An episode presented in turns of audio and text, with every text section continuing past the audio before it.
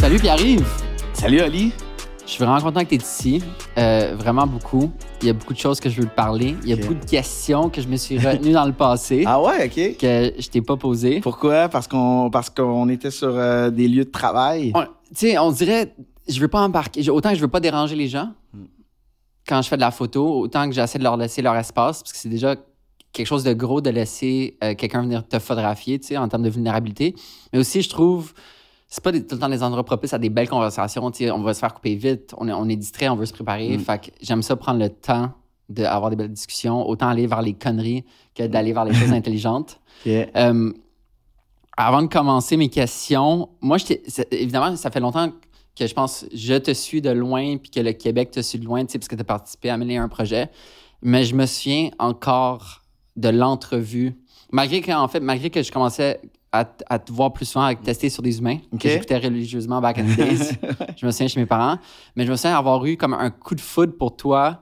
Euh, ton entrevue à Tout le monde en parle il y a quelques années. Puis, Ah, puis là, j'ai vraiment réalisé le- ton fun, mais aussi ton intelligence, puis à quel point ces deux mondes-là sont, sont balancés. Ah, merci. Puis à quel point je suis comme, waouh, il y a tellement comme un, un propos articulé. Il pourrait tellement facilement être, comme fou du roi. Ça m'avait tellement marqué parce que, je- je- en fait, je me souviens encore qu'est-ce que tu portais. Tu portais un varsity jacket avec une chemise blanche OK. que Sarah t'avait recommandé. ouais. Sarah, qui est notre Ok. styliste euh, commune. Puis depuis ce jour-là, tu as tout mon respect, justement, de la manière que tu jongles comme charisme, euh, ta participation à plein de projets qui sont tellement différents, mais aussi l'intelligence, la curiosité, euh, aller profond dans des sujets philosophiques, euh, scientifiques. On va parler de l'espace plus tard. Euh, alors, Ah, je- c'est gentil, man, mon Dieu, tu me rends hommage, mais écoute, euh, j'apprécie, mais écoute, j'ai envie de te retourner l'appareil, c'est-à-dire que moi, je suis fan de ton travail aussi, puis ça a été instantané. Quand j'ai vu la façon que tu travailles, j'ai fait, oh mon Dieu, je vais travailler avec ce gars-là. Je trouve que tu as une, t'as une approche, puis j'ai, en apprenant à connaître un peu de loin, voir les projets que tu mets de l'avant, je fais, OK, lui, il fait pas juste prendre des photos, il y a une démarche, puis il y a une profondeur, puis il y a une, il y a une sensibilité qui est, qui est vraiment intéressante. Fait que je suis content de prendre le temps de jaser avec toi, ça va être très cool. Merci. Puis, en fait, notre premier lien professionnel, maintenant, Ouais. si on peut dire ça comme ça, c'est que tu m'as demandé de documenter ta journée euh, pour la Fête nationale à Montréal Ouais. cette année, ben, en 2022. Ouais. Euh, comment tu as vécu ça, être choisi pour animer la Fête nationale? Parce que, comme je. C'est- gros, c'est un gros site, un gros lieu, beaucoup de, de personnes, beaucoup de participants, beaucoup d'acteurs qui participent autant backstage que front stage. Ouais. Euh, c'est comment d'animer la Fête nationale? Comme, en fait, comment tu t'es senti quand, on t'a approché la première fois? C'est quoi ta, ta première émotion? Euh, j'étais ému. J'étais Ah ouais? super touché parce que parce que c'est gros. Pour moi, c'est c'est symbolique. Puis je me rendais juste compte que c'est quelque chose. euh, c'est un événement auquel j'avais rêvé peut-être inconsciemment tout au long de mon parcours. tu sais. Les premières fois que j'ai commencé à rêver de tenir un micro, puis de- d'animer, c'était dans des grands événements comme ça, tu sais, ou euh, le carnaval à Québec, ou tu sais, Mm. Comme, ah, j'aimerais ça monter comme sur le top d'un building puis de faire crier le monde avec un porte-voix ou tu sais, mes, mes premières Saint-Jean, les premiers shows sur les plaines, l'espèce de clameur de la foule. On dirait que j'avais envie de, le- vivre, mais j'avais envie de faire partie de, ceux qui l'organisent. Fait que, comme plusieurs années se sont écoulées, fait que de recevoir cet appel-là, ça tente d'animer la fête nationale. J'étais comme, ah mon Dieu, je, suis ému que, vous pensiez à moi parce que ça symbolise beaucoup pour moi de pouvoir être le maître de cérémonie d'une aussi grande fête qui se veut inclusive puis de rassembler tout le monde. Surtout après la pandémie, tu sais, ça faisait deux ans qu'on qu'on rushait, pogné chacun de notre bord. Fait que de pouvoir se, se délivrer puis de se péter un vrai bon party, tout le monde ensemble, célébrer qui on est. J'étais comme ça me tente vraiment. C'est sûr qu'après ça, il y a comme un, doute. Tu dis, tu sais, t'évalues les risques après l'enthousiasme. Tu, peux te demander, ah, je vais-tu me planter? Je suis à la hauteur? Pourquoi ils me le demandent? Je, suis vraiment capable? Puis une fois que tu tasses ça, puis que tu as, ton petit cinq minutes de doute, tu te dis la vie est courte, puis let's go, puis je vais le faire. Puis non seulement je vais le faire, mais je vais m'arranger pour être celui qui a le plus de fun dans la place. Tu sais, s'il y a Mhm.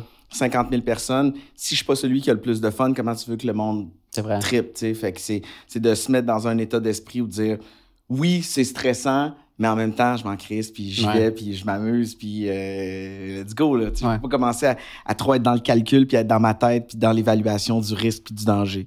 Mhm. All in. Puis combien de temps avant, mettons, le, c'était le 23 juin, Ouais. combien de temps avant tu reçois l'appel? Euh, je dirais à peu près à pareille date, euh, tu sais, peut-être genre, genre février. Ouais, à peu près en février. Je me souviens, tu sais, ce genre d'appel, tu te souviens, t'es où, là? Euh, j'étais chez nous, dans le cours chez nous, je chillais dans- à Québec, puis j'étais dehors, puis là, mon, mon amie, qui est mon agente aussi, mais qui est une amie du, du secondaire, une amie de très longue date, là, c'est comme une sœur pour moi, Marie-Lou, elle m'appelle, elle dit, tu sais pas quoi? Elle la fête nationale vient d'appeler, j'étais comme, ouais, quoi? Ils veulent que je présente un numéro, tout. Ils veulent que t'animes, j'étais comme, ah! Ça m'appelait en FaceTime. J'étais comme, quoi? Je capotais. Wow. Ouais. Puis en fait, c'est que je vois ça comme un Ironman. Tu sais, ça, ça prend beaucoup de préparation, des gros galas comme ça ou des grosses soirées. C'est vraiment du sport, Ouais. autant physique que mentalement. Euh, juste concrètement, tu as plusieurs changements de costume, tu as tellement d'invités à Ouais. interagir avec, tu as tellement de numéros. Toi aussi, tu avais pris la décision de, de faire un DJ set après, mais Ouais. avec des instruments live. Fait que tu avais tout ça. Euh, sur une échelle de 1 à 10, mettons, à quel point c'était un, gros challenge mental et physique pour toi? Euh, c'était pas mal dans le plus élevé de ce que j'ai eu à vivre dans ma vie. Euh, je voulais être prêt, je voulais être en forme, tu sais, je m'entraînais, euh, je voulais être en forme, je voulais être reposé au niveau cérébral, puis en même temps, je voulais que certains, tu sais, je voulais comme incorporer certains mécanismes. Je te donne un exemple. Le numéro d'ouverture, je souhaite la bienvenue aux gens, puis à un moment Mhm. donné, je me mets à chanter. Tu sais, parce que je chante les premières notes de L'Étoile d'Amérique de Claude Léveillé parce que cette chanson-là avait été chantée sur le Mont-Royal en 1976. Puis j'ai entendu ce disque-là à l'époque une fois cinq. Puis pour moi, c'était symbolique de pouvoir replonger dans des Saint-Jean marquantes de l'histoire du Québec. Mais tu sais, je suis pas chanteur. Puis les premières notes, je la vois, je la vois déjà. Cette étoile dans la nuit. Mais tu sais, je l'ai tellement écouté, puis je l'ai tellement comme répété que je, me- je me suis dit, c'est pas vrai que les premières notes que je vais chanter pour lancer le numéro, je vais me fourrer, tu sais. Mhm. Fait qu'il faut que ça soit plus qu'un mécanisme, plus qu'un automatisme. Faut, faut que ça devienne comme, euh, Inné en toi. comme frère Jacques, là. Tu sais, faut que je l'ai en moi intégré. Fait que, tu sais, des petites affaires de même, des enchaînements, des numéros, euh, des présentations où je faisais des petits discours ou qui étaient un peu plus sentis, tout ça. Euh, ou des fois, j'allais plonger dans mes souvenirs. Je voulais comme pour pouvoir connecter avec la bonne émotion sur le stage, ben ça demande de la répétition, ça demande de la, répétition puis de la répétition, puis à un moment donné tu, finis par le sentir. Fait que, fait que pour moi ça c'est un long processus. Sais, ça se fait pas deux semaines avant que tu commences à travailler. Quand tu arrives à la générale puis quand tu arrives en répétition, ben c'est juste de placer des choses que tu as déjà en toi. Fait que pour moi c'était c'est un- un- du travail sur une longue période, mais dans le plaisir quand même, puis ça se fait en équipe là, tu sais, je veux dire Ouais. tu sais, je- ça serait prétentieux de m'attribuer le spectacle la fête nationale parce qu'ultimement, je suis celui qui passe la POC puis qui fait les liens entre des, des différents numéros, des, des artistes puis des chanteurs qui viennent proposer des numéros. Fait que c'est ça. Je me, je me voyais comme un dérouleur de tapis rouge, un passeur de micro puis euh, comme un, un liant dans ce spectacle-là, mais j'y ai- j'y ai mis tout mon cœur, mon énergie. Puis après, je te dirais même que ça a fini. euh, tu sais, quand j'ai fait mon DJ set, après, il y avait tellement, tellement d'adrénaline que je me souviens, je suis resté sur le backstage un bout. Après ça, je suis parti avec euh, les gars de Loco Locas, euh, Rosalie Bonenfant, Marianne Boulet, ça, Louis. On s'est promené dans les rues de Montréal. J'ai une bouteille de vin, ma housse de linge, je calais dans les rues. On s'est ramassé au euh, Cobra, Ouais. disons, sur Saint-Laurent. Ouais, sur Saint-Laurent, ouais. Avec les gars de Loco-. Ah, puis là, il y avait du karaoké, puis c'est la folie, puis là, du gros Éric Lapointe qui jouait. J'étais comme, c'est une Saint-Jean de rêve. c'est comme tout le monde déambule dans les rues. Il y avait comme une vibe de festival. Puis, tu pendant trois jours après, pendant une semaine après, je suis resté sur un genre de high, là, tu sais. Mhm. J'étais comme, tu sais, c'est- 50 000 personnes, c'est puissant, là. C'est vraiment puissant. Moi, je suis pas, je veux dire, je suis pas fouki, je vois pas ça dans la vie, là, je vis pas ce- cette, charge. Tu sais, on fait des émissions de télé qui sont présentées devant des fois beaucoup, beaucoup plus de gens de ça, mais là, de sentir cette libération-là du monde qui fête le Québec pour la première fois en deux ans post-pandémique, j'ai, flotté, là. J'étais pas capable de redescendre. Puis euh, avec du recul, mettons, aujourd'hui, en janvier, Ouais. euh, c'est quoi ton résumé de cet événement dans ta vie? Est-ce que c'est à refaire? Est-ce que, comment, comment ça, t'a amené? Euh, un point tournant. Ouais? dans ma vie professionnelle parce que j'ai réalisé que, que je veux faire ça toutes les semaines. Ce genre d'énergie-là, j'en ai besoin. Puis c'est un des producteurs qui m'a dit, il m'a dit quelque chose que je, je, l'ai- je l'ai pris comme un compliment. Il dit, dans le fond, il dit, toi, là, il dit, t'animes à la TV. Là. Il dit, mais t'es un gars de stage. J'étais comme, ah, ben, peut-être, je sais pas. Tu sais, moi, là, des, des soundchecks, d'entendre quelqu'un qui tune un drum, pum, tum, tum, des, des répétitions, de rôder en coulisses, de parler avec les techs, de voir les gens qui tunent leurs instruments, puis tout ça. J'aime autant ça que le, le show du soir. Mhm. On dirait que tout ce processus-là, il est tellement nourrissant de côtoyer des musiciens, des, des, des, des, des vrais artistes qui vont, qui vont amener leur art au service de quelque chose qui est plus grand que nous, puis qui vont...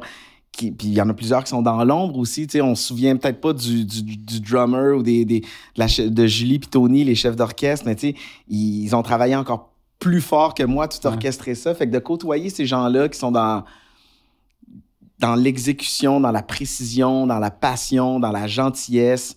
Je suis comme, je veux de ça plus souvent dans ma vie. Justement, une de mes photos préférées de cette journée-là, c'est, c'est, c'est Fouki backstage qui remplit sa gourde d'eau à- avec comme un, gallon de 18 litres. juste à où est-ce que toi tu changeais. Puis il se remplit, tu sais, des moments comme ça, Ouais. tu sais, t'es comme. On dirait que c'est un moment qui, qui est retransmis en image, mais que c'est un souffle. c'est Ouais. comme, OK, on reprend son souffle. Oui, c'est beau, tout le glam, toute l'avant-scène, puis Mm. tout, puis les performances, c'est super beau, puis c'est- c'est c'est phénoménal à voir. Mais, mais ce petit moment de comme, Ouais. OK, on va reprendre notre souffle, on reprend la bouteille d'eau, puis après on repart pour de Exact. vrai. tu sais, puis Je trouve ça tellement beau. Puis c'est un bon exemple, Fouki, tu sais, de, de le fun à côtoyer dans un, dans un événement comme celui-là. Pour moi, c'était comme un, un de mes repères de fun, tu sais. Dans le numéro d'ouverture, euh, euh, tu sais, à un moment donné, Jay Scott chante une tune de Daniel Bélanger, euh, Spoutnik, nanana, mon gabarit. Puis Fouki, à chaque fois, gabarit, il, il met toujours. En tout cas, il, il- il niaisait tout le long, mais on dirait que toutes les niaiseries qu'il faisait en répète un mois à l'avance, il faisait quand même sur le stage. Ouais. Puis fait que ça me, ça me permettait de me reconnecter à mon plaisir, de faire Hey, il y a du monde, cède pas à la panique puis au stress, check comment il est cave, restons cave puis amusons-nous, tu sais. Mhm. Fait que. euh, C'était fou parce que quand justement Fouki performait Ciel euh, avec Alicia Moffett, tu sais, cette chanson-là, j'étais en studio quand ils l'ont faite ensemble. Oh, Fait que c'était fou pour moi d'avoir documenté ça dans le studio de Bynum. Puis, euh, fast forward trois ans, quatre ans plus tard, de les voir ensemble performer à la fête nationale. C'est Mm. le summum de, que, de où est-ce qu'une une chanson francophone peut aller pour représenter le- Mm. la société d'aujourd'hui, la société québécoise. Ouais. Je trouve ça justement tellement fou d'avoir fait les deux puis de voir le résultat, entre guillemets, final de ça. On en avait parlé, by the way, à Toronto, parce qu'on s'est Ouais. croisés à Toronto. Euh, tu sais, quand tu vis un show comme ça, c'est tellement un gros high. Comment tu fais pour trouver la motivation dans des, des, des, vider la vaisselle le lendemain. tu sais, des, des shows après ou des animations qui peuvent être aussi palpitantes, mais en contraste avec un high d'adrénaline comme ça? Comment tu fais pour trouver la motivation ou le momentum après un gros high comme ça? Euh, je la trou- Ah, c'est une bonne question. C'est. euh, C'est la raison pour laquelle tu le fais. Hmm. C'est- là que je trouve la motivation. C'est pas, je calcule pas l'importance d'un projet à, à sa portée, à son rayonnement, puis au, au reach que ça peut avoir. J'essaie de me connecter au, euh, aux valeurs, puis au, au réel désir, puis la, à la réelle raison pour laquelle je fais une chose. Fait que, tu sais, comme sans génie, c'est Ouais. un quiz que j'anime avec des jeunes. Pourquoi je le fais? Puis c'est un exercice que j'aime faire. Je me pose la question, j'essaie de le décortiquer. C'est quoi? Ça vient chercher quelle valeur en moi? Je le fais parce que je tripe sa jeunesse. Je trouve ça le fun qu'on puisse donner des opportunités à des jeunes de se faire valoir, de, pousser leurs limites, même s'ils sont stressés, même si c'est challengeant pour eux, ben, ils vont, on va tous en sortir grandis. Puis ça crée un mouvement de représentativité. Il y a des jeunes qui écoutent ça à la télé, qui voient ces jeunes-là qui sont performants puis qui, qui, qui ont une curiosité. Ben, j'ai ma réponse là. OK. C'est ça. Je, je le fais parce qu'ultimement, ça va au-delà de mon propre plaisir à moi ou de, de mon ego de vouloir me voir à TV. C'est comme, j'essaie de choisir mes projets parce qu'ils ils répondent à quelque chose qui me tient à cœur. Mhm. ma motivation, je vais la chercher là. Sur un projet web, j'ai fait un truc sur la littérature jeunesse. Je l'ai fait avec la, la même énergie puis la même fougue la Saint-Jean. Ça demande la pas la même préparation, c'est pas le, le même euh, engagement physique puis en termes de temps tout ça, mais en termes de, de passion puis d'amour du projet, Mhm. j'essaie d'y aller en ligne, sinon je, je le fais pas ou je quitte. J'essaye le Ouais. plus possible. Tu sais, ceci dit, on, Tu sais, je veux dire, j'ai- des enfants, une maison payée. euh, Tu sais, je veux dire, on, on- faut que je travaille, mais j'essaye d'être le plus possible dans, des, dans le plaisir puis dans des trucs qui me nourrissent. Une des premières questions que, que, j'allais te poser, en fait, c'est une question, mais je veux pas que tu répondes dans le sens, c'est comme. La question, c'était pourquoi tu es autant légendaire? C'est comme pourquoi tu es une légende? Puis la phase, en réfléchissant, je pense c'est, c'est comment tu réussis à culminer toutes tes valeurs dans tes projets, tu sais, comme euh, le fun, le charisme, l'intelligence, la curiosité, tu sais, euh, la, la connaissance, la réflexion. Puis je trouve que c'est, toutes ces choses-là qui créé un peu comme ton cocktail que de, de qui tu es aujourd'hui. C'est pour ça que je trouve que c'est tellement fun. Puis que j'imagine tellement de gens veulent t'engager pour des projets autant diversifiés que euh, sans génie à la littérature québécoise, à euh, la fête nationale, etc. Euh, Peut-être, je sais pas. En tout cas, euh, merci. mais, mais, tu sais, je suis un craint qui. C'est ça. Tu sais, j'ai- je l'ai toujours été. J'ai commencé à la radio. Moi, mon, mon, mon métier premier, c'est la radio. Puis, tu sais, j'ai- toujours eu une fougue d'organiser des événements, de faire bouger le monde. De, de- tu sais, c'est ça. Je, je m'emballe facilement. Tu sais, je veux dire, si on se retrouve dans un brainstorm ensemble, tu sais, là, à un moment donné, tac, tac, les idées, puis ah, on pourrait faire ci, ça, je monte sur la table, tu sais.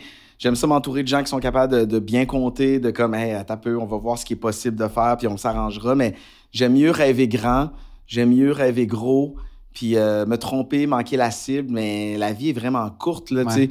Je, je me trouve tannant quand je dis ça, mais puis j'ai des amis qui sont comme, ah, qui ont entendu ta côte, là, t'as dit tout le temps, mais tu sais, tu vas être mort combien de temps? ouais, c'est ça. Tu l'as dit à la tour euh, avec Patrick Huard, justement. J'essaie de me le dire à tous les jours. Sais, memento. ça mets même- ton micro plus proche Oh, de ta bouche. Ça vient pas de moi, c'est les, les des philosophes stoïciens qui, tu sais, memento mori, rappelle-toi ta propre mort. Couche-toi le soir, imagine-toi que t'es es mort. Puis que finalement, tac, on te réveille, puis on dit, OK, on t'en laisse juste une. Hmm. Il en reste rien qu'une, qu'est-ce que t'en fais? Ouais. Qu'est-ce que. Tu peux pas me prouver que tu vas être là demain. Tu sais, puis c'est dark penser à ça. Puis il y a des gens qui ont, pas. qui ont pas. C'est pas dark, mais tu sais, au contraire, c'est lumineux, je pense, de pouvoir parler Ouais. de la mort puis de- d'accepter que c'est notre destin. Mais il y a- il- moi, le premier, il y a quelque chose qui m'effraie d'en parler, mais combien de gens meurent sans avoir de préavis? là? C'est pas vrai qu'on reçoit Ouais. tout un genre de, de trois mois de préavis Il pour n'y a pas eu un huissier qui cogne Oui. à la porte.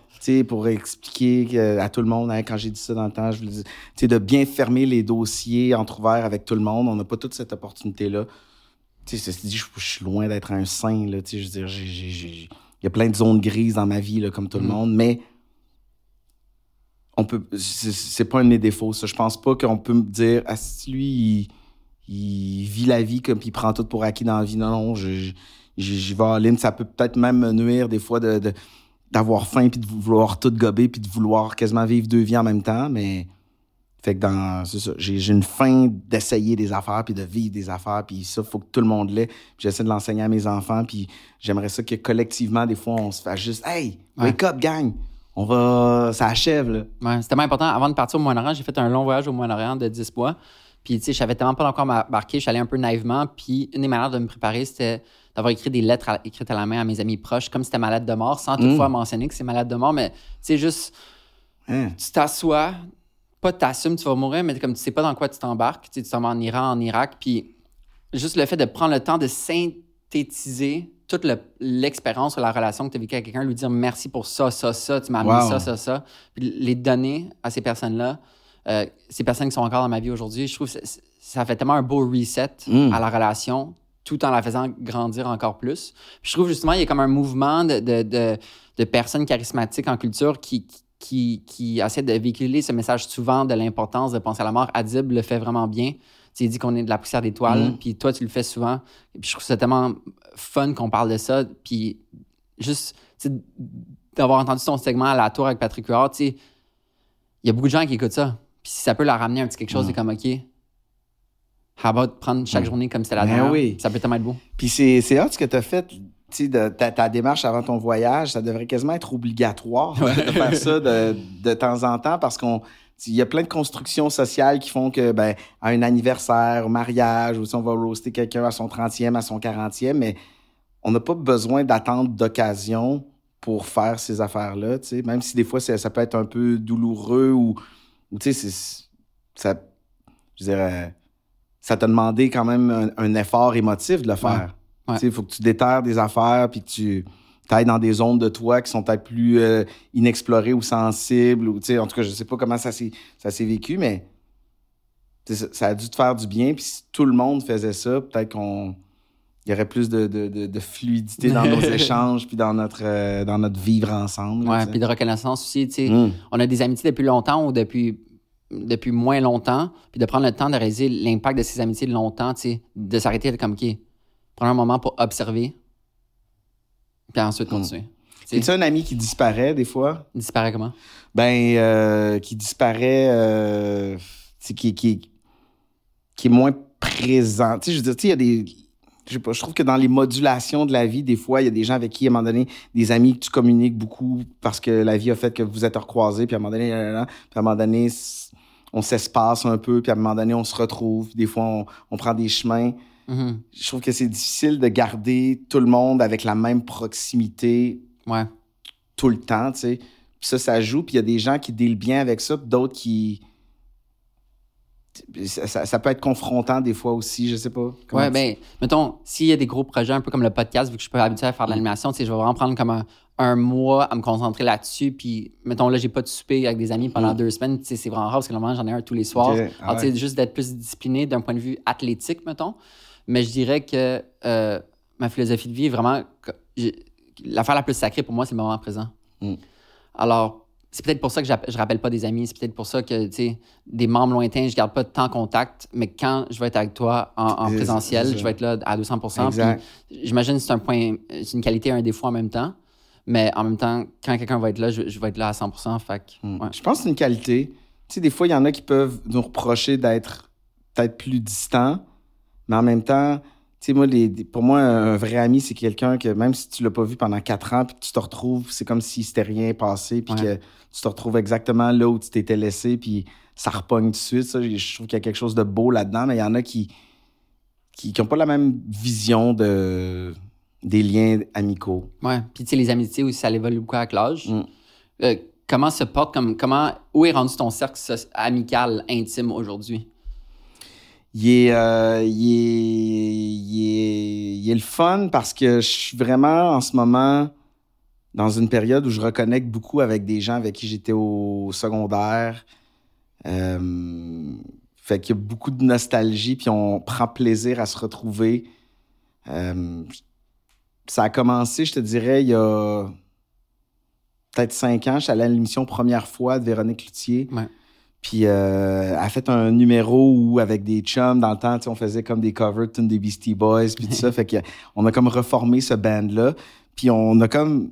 On s'est souvenu... à- on ça nous a comme rappelé à quel point... Ça nous a rappelé pourquoi on est devenus amis, tu sais. Puis on dirait que de fil en aiguille, ça a fait que la... Puis euh, tout ça combiné avec des retrouvailles du secondaire, euh, des, des gros parties de retrouvailles. Euh, on dirait que je sais pas, ça nous a comme rapprochés. Fait que cette gang-là se réunit souvent. Puis, puis ça me rend. euh, je me sens en sécurité avec des gens que j'ai connus au début du secondaire ou au primaire. J'ai encore des amis de très longue date. Ma chum Marie-Sophie, je suis allé nager avec elle avant hier matin à piscine Sylvie Bernier. On s'est donné rendez-vous à 6h30. Je la connais depuis euh, sixième année. Mon chum Doom aussi. On s'est texté, il est allé nager comme hier. Je suis comme, hey, on va nager, la piscine est à côté. Je les connais depuis la sixième année. Pour moi, il y a quelque chose de réconfortant de- d'être avec des gens avec qui tu n'as rien à prouver, avec qui tu as grandi, tu es devenu un adulte, c'est la famille que tu as choisie. Tu ce que. Tu sais, on est ce qu'on est en partie à, à cause des gens Ben oui. qu'on a côtoyés, qui ont façonné un peu notre façon de voir le monde, de rire, de pleurer, de se torcher, d'aimer, d'être déçu. On a vécu tellement d'affaires, nos premières peines, nos, nos premières grandes joies.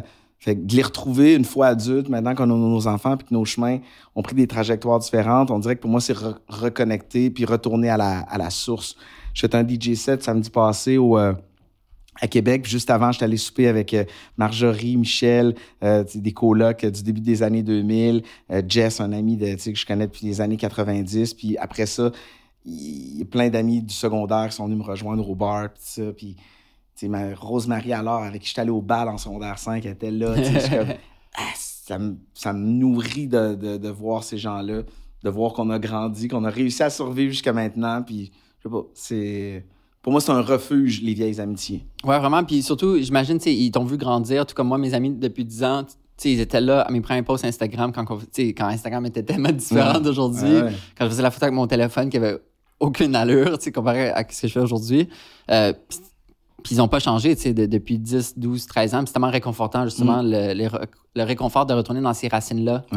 Qu'un peu qui nous ont rendu qui on est aujourd'hui, puis sont un peu la raison pour laquelle euh, on a du succès chacun à notre manière. Oui, tu sais, euh, je sais pas si c'est de même, mais tu sais, moi, mes, mes, mes, plus vieux amis, on parle comme jamais de job, là, tu sais. On, on, dit de la sauce. On dit des niaiseries. Exact, tu sais, puis on est... Tu sais, maintenant, on vit dans un monde où, euh, ben, en tout cas, professionnellement, tu sais, on, on est malgré nous un peu défini par notre job et par ce qu'on accomplit. C'est une game dans laquelle on accepte d'embarquer des fois pour, pour avancer, pour pour se créer des opportunités, puis pour euh, vivre pleinement notre passion. Mais en même temps, euh, c'est ça. Le contrepoids à ça, d'avoir des amitiés où tout le monde se calise de ce que tu fais dans la vie, puis de quitter, c'est en tabarnak, là. Fait que, euh, puis je me tabarnak de ce qu'ils font aussi. Ceci dit, on peut se féliciter pour nos bons coups, puis, tu sais, je veux dire, quand je vois mes, mes amis qui accomplissent des affaires, je suis comme, je suis fier d'eux autres, je vais leur dire, tu sais, mais ça s'arrête là. Dans la vie, tu fais plein de mandats différents. C'est très diversifié. Euh, c'est quoi ta chose préférée en termes de mandat? Mettons, à part la fête nationale qui est comme le, summum, mais tu sais, qu'est-ce qui détermine si tu dis oui à un projet? Eh, c'est une bonne question. Euh, est-ce que ça va me faire grandir et est-ce que je vais avoir du fun? Puis est-ce que ça répond à certaines valeurs? Est-ce que ça a une portée quelconque? Est-ce que ça peut, euh, tu sais, sans nécessairement changer le monde, est-ce que ça peut comme créer euh, un espace de, discussion? Est-ce que ça peut générer euh, de la réflexion intéressante auprès d'une certaine classe? autrement dit, il faut qu'il y ait une bonne dose de, sucre et de protéines. Oh, Il y a des projets, des fois, qui sont un peu trop sucrés, qui, qui peuvent être le fun comme à court terme, puis qu'à un moment donné, tu c'est comme c'est quoi la, c'est quoi la viande là-dedans? C'est quoi le, ouais tu dis ça me stimule-tu intellectuellement? Qu'est-ce que puis en même temps on a besoin de tout là tu sais je veux dire euh, je, je fais des, des, entrevues à deux hommes en or. Hier j'interviewais euh, Manon Mention on parlait de pauvreté. Puis euh, je veux dire j'ai participé à chanteur masqué. Fait que c'est un concours de mascotte tu sais. Fait que j'ai besoin de tout mais les projets dans lesquels je je, je plonge tête baissée euh, c'est ça, faut qu'ils répondent à certaines valeurs, certaines passions. Puis égoïstement aussi, des fois, je me dis j'ai des passions, puis je peux, pourquoi pas, euh, transformer ma passion en émission de TV, pour pouvoir gagner ma vie avec quelque chose qui me fait vraiment capoter. Mhm. Fait que, fait que c'est un peu ça. Mais euh, il y a du plaisir, mais faut que ça. Puis ça, c'est un peu plus récent que je suis comme ça, tu sais. Mais t'as plus aussi, j'imagine, le, pouvoir économique, la liberté puis la notoriété pour justement dire plus souvent non.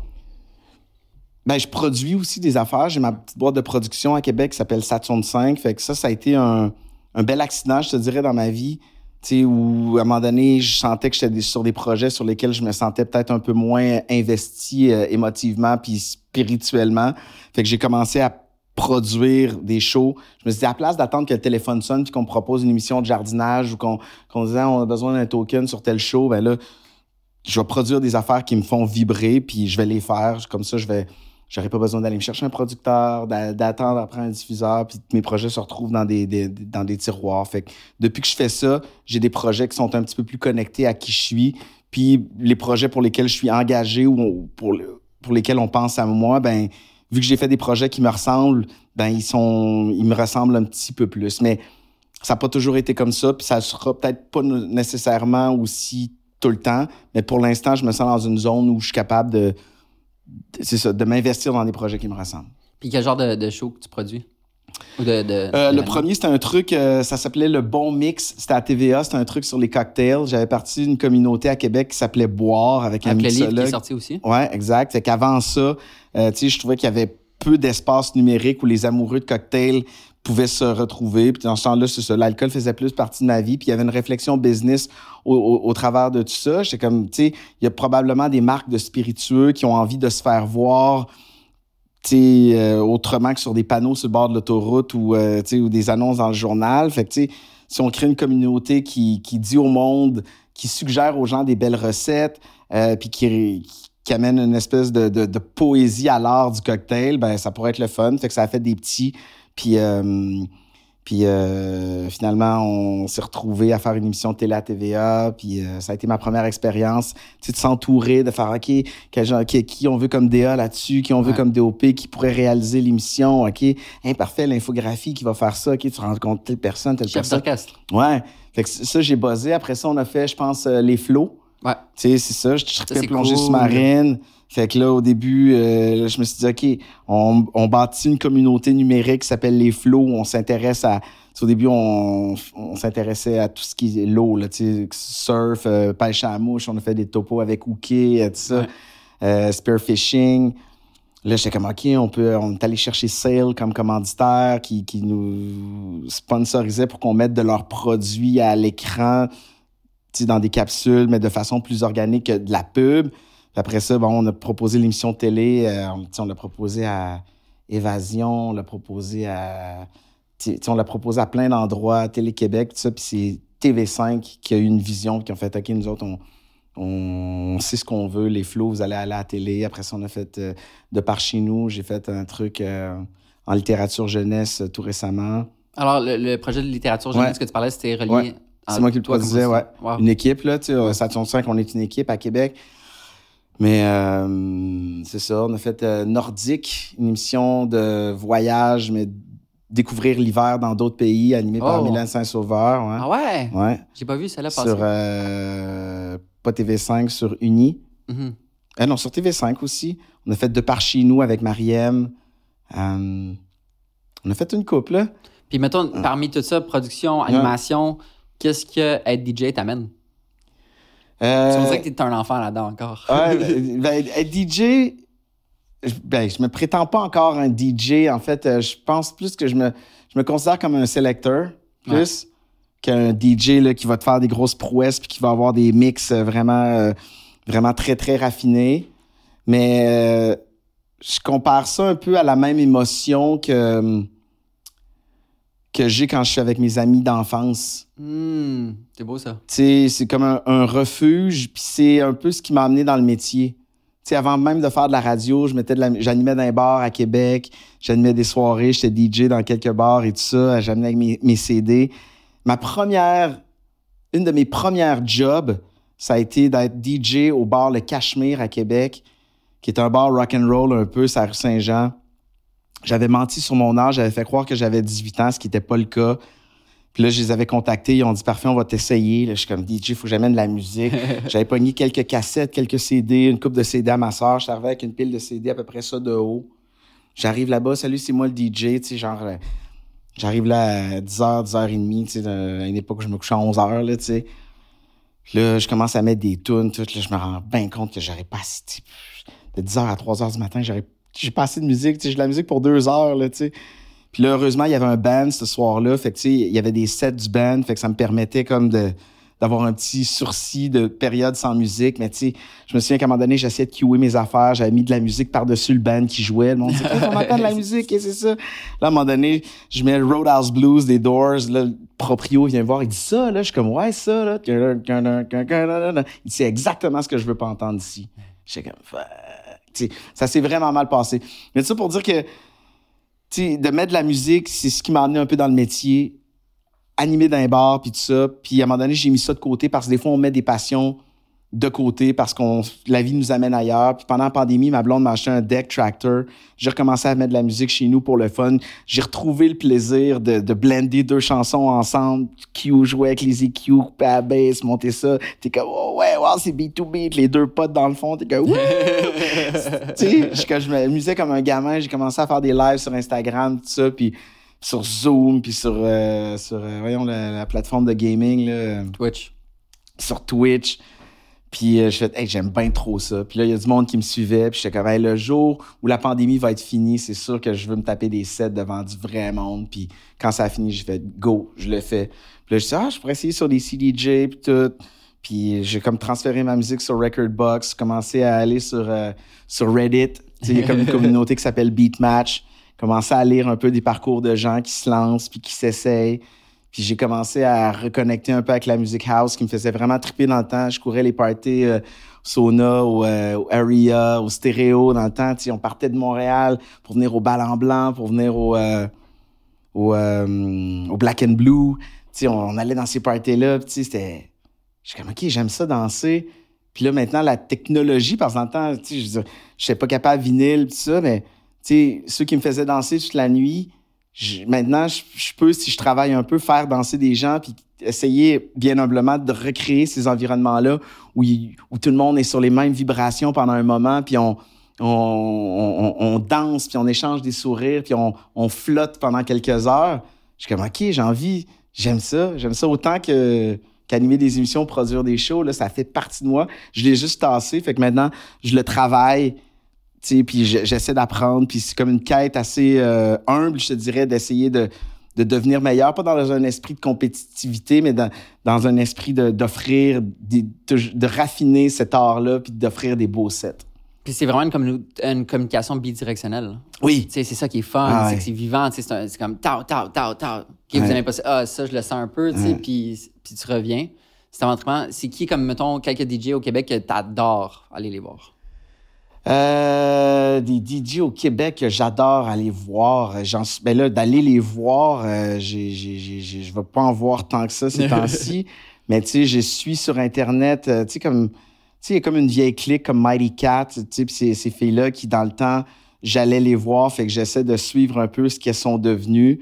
Il y a une coupe, il semble y avoir une, une petite clique de, de DJ, euh, qui sont des, des puristes de, de house un peu euh, euh, disco. Il y a quelque chose là-dedans qui vient me chercher. Je suis A-Track, qui est québécois quand même, tu sais, qui est, Tra, je l'ai vu, je suis allé le voir en, en Floride, à Miami, je l'ai croisé, puis j'étais comme super content. J'y écris des fois, puis je suis comme, quand est-ce qu'ils au Québec? J'aimerais ça, tu sais, faire ce qu'on fait, le, le faire avec lui, avec des decks, pouvoir parler de, sa production musicale. Fait que, tu sais, ça. Il y, y y en a plusieurs que, que, que j'écoute, que je suis sur les médias sociaux. Puis euh, l'aspect production m'intéresse aussi beaucoup. Tu sais, je trouve ça. Je trouve ça. tu sais, J'ai croisé Chachou hier. Ouais. Ce sont des, des, des DJ, des, des, des, mélomanes, des experts qui, à un moment donné, se sont mis à produire leur beat puis tout ça. Mais j'ai, j'ai comme un, un grand respect pour, pour ces gens-là qui, qui amènent quelque chose à la table. Parce que c'est un peu ça dans, dans le DJing, ce qui me fait triper, c'est que tu utilises, puis à un moment donné, tu processes l'art des autres, puis tu essaies d'en faire comme quelque chose de, de fluide, puis de le retravailler pour, pour faire triper le monde. Mais j'ai envie d'amener quelque chose à la table aussi. Je peux pas juste prendre la musique des autres Ouais. pour, pour essayer, pour grandir sur le travail des autres. Je- on dirait que je me sens comme un imposteur. faut que j'apprenne à produire de la musique pour me sentir sentir que j'ai ma place dans la Ouais. famille. Je sais pas. Puis quand on s'est croisé la dernière fois, euh, tu t'en allais au Mexique deux semaines, Ouais, faire une genre de retraite musicale. Comment ça s'est passé? ça s'est vraiment bien passé. Ouais. J'ai, c'est un des plus beaux voyages de ma vie, en fait. Arrête! Oh oui, vraiment. Je suis parti là-bas trois semaines. Je me suis dit, je pars, puis je vais essayer de me trouver des gigs de DJ là-bas. Il n'y a pas un chat qui me connaît. tu sais, je, comme je veux juste valider, je veux juste voir, vérifier avec moi-même si je suis capable. Si je suis capable de. Tu sais, c'est quoi mon identité? Quand je mets des tunes? Tu sais, quand, quand j'essaie de faire danser des gens ou d'amener une vibe dans un endroit, c'est c'est quoi ma réelle identité? Tu sais, puis à Montréal ou à Québec, pour moi, c'était plus difficile parce que ben, il y a des gens qui me connaissent. Ah, c'est Ouais. PY, hein, on va aller le voir, c'est notre ami PY. Ah, il y a comme une, une curiosité, tu sais, où il y a, il y a comme un préjugé favorable ou défavorable à mon endroit parce que parce que j'ai une certaine notoriété ou des gens qui me connaissent. Fait que je suis comme le, le jugement, il est pas euh, Sincère. il est- il- sincère et honnête, tu sais, puis c'est pas mal intentionné. Fait que je suis quoi quand je suis juste moi, sans que personne sache ce que je fais dans la vie. C'est ça que je voulais aller travailler puis valider puis m'éloigner de c'est ça de, de chez nous puis j'ai vraiment capoté. Mais c'est tellement beau. Je, je trouve ça, c'est un exemple parfait de tes, tes valeurs euh, d'enfant, tu sais, de toujours vouloir rester frais, à l'écoute, un, un élève dans l'école de la vie, tu sais. Puis euh, ça, c'est exactement l'exemple concret de toi qui essaie de comme, OK, je vais essayer d'aller dans un marché Mm. qui me connaît pas, puis essayer de voir si ça marche vraiment. Qu'est-ce que tu en retires de, de ce voyage? Ben, j'en retire que c'est, c'est, c'est Il y a quelque chose d'universel dans la musique. Puis, on le dit tout le temps que c'est le langage le plus universel du monde. Mais, tu sais, quand les as sont alignés, la bonne tune au bon moment, avec le bon monde, dans, les belles, dans, les, dans des bonnes circonstances, la magie opère, puis les sourires, puis les, les, les corps se, se, se, se relâchent, puis les épaules commencent à bouger, puis les hanches commencent à, à se secouer un petit peu. Puis, je- tu sais, j'approchais des places, comme à Puerto Escondido, j'étais, il y a le Mombasa, qui est un, qui a- qui a un endroit trendy, qui est, euh, qui est quand même euh, avec une clientèle raffinée, je dirais, euh, un, un bel endroit, du bon petit house, puis tout ça, mais je suis allé jouer là-bas, mais tu sais, je suis allé aussi comme au Savannah, qui est un truc, c'est comme une terrasse surélevée qui donne sur la mer, sur la plage, où tout Puerto Escondido se donne rendez-vous au coucher du soleil. Les gens vont là avec leurs chiens, frisbee, il y a des enfants, ça surfe.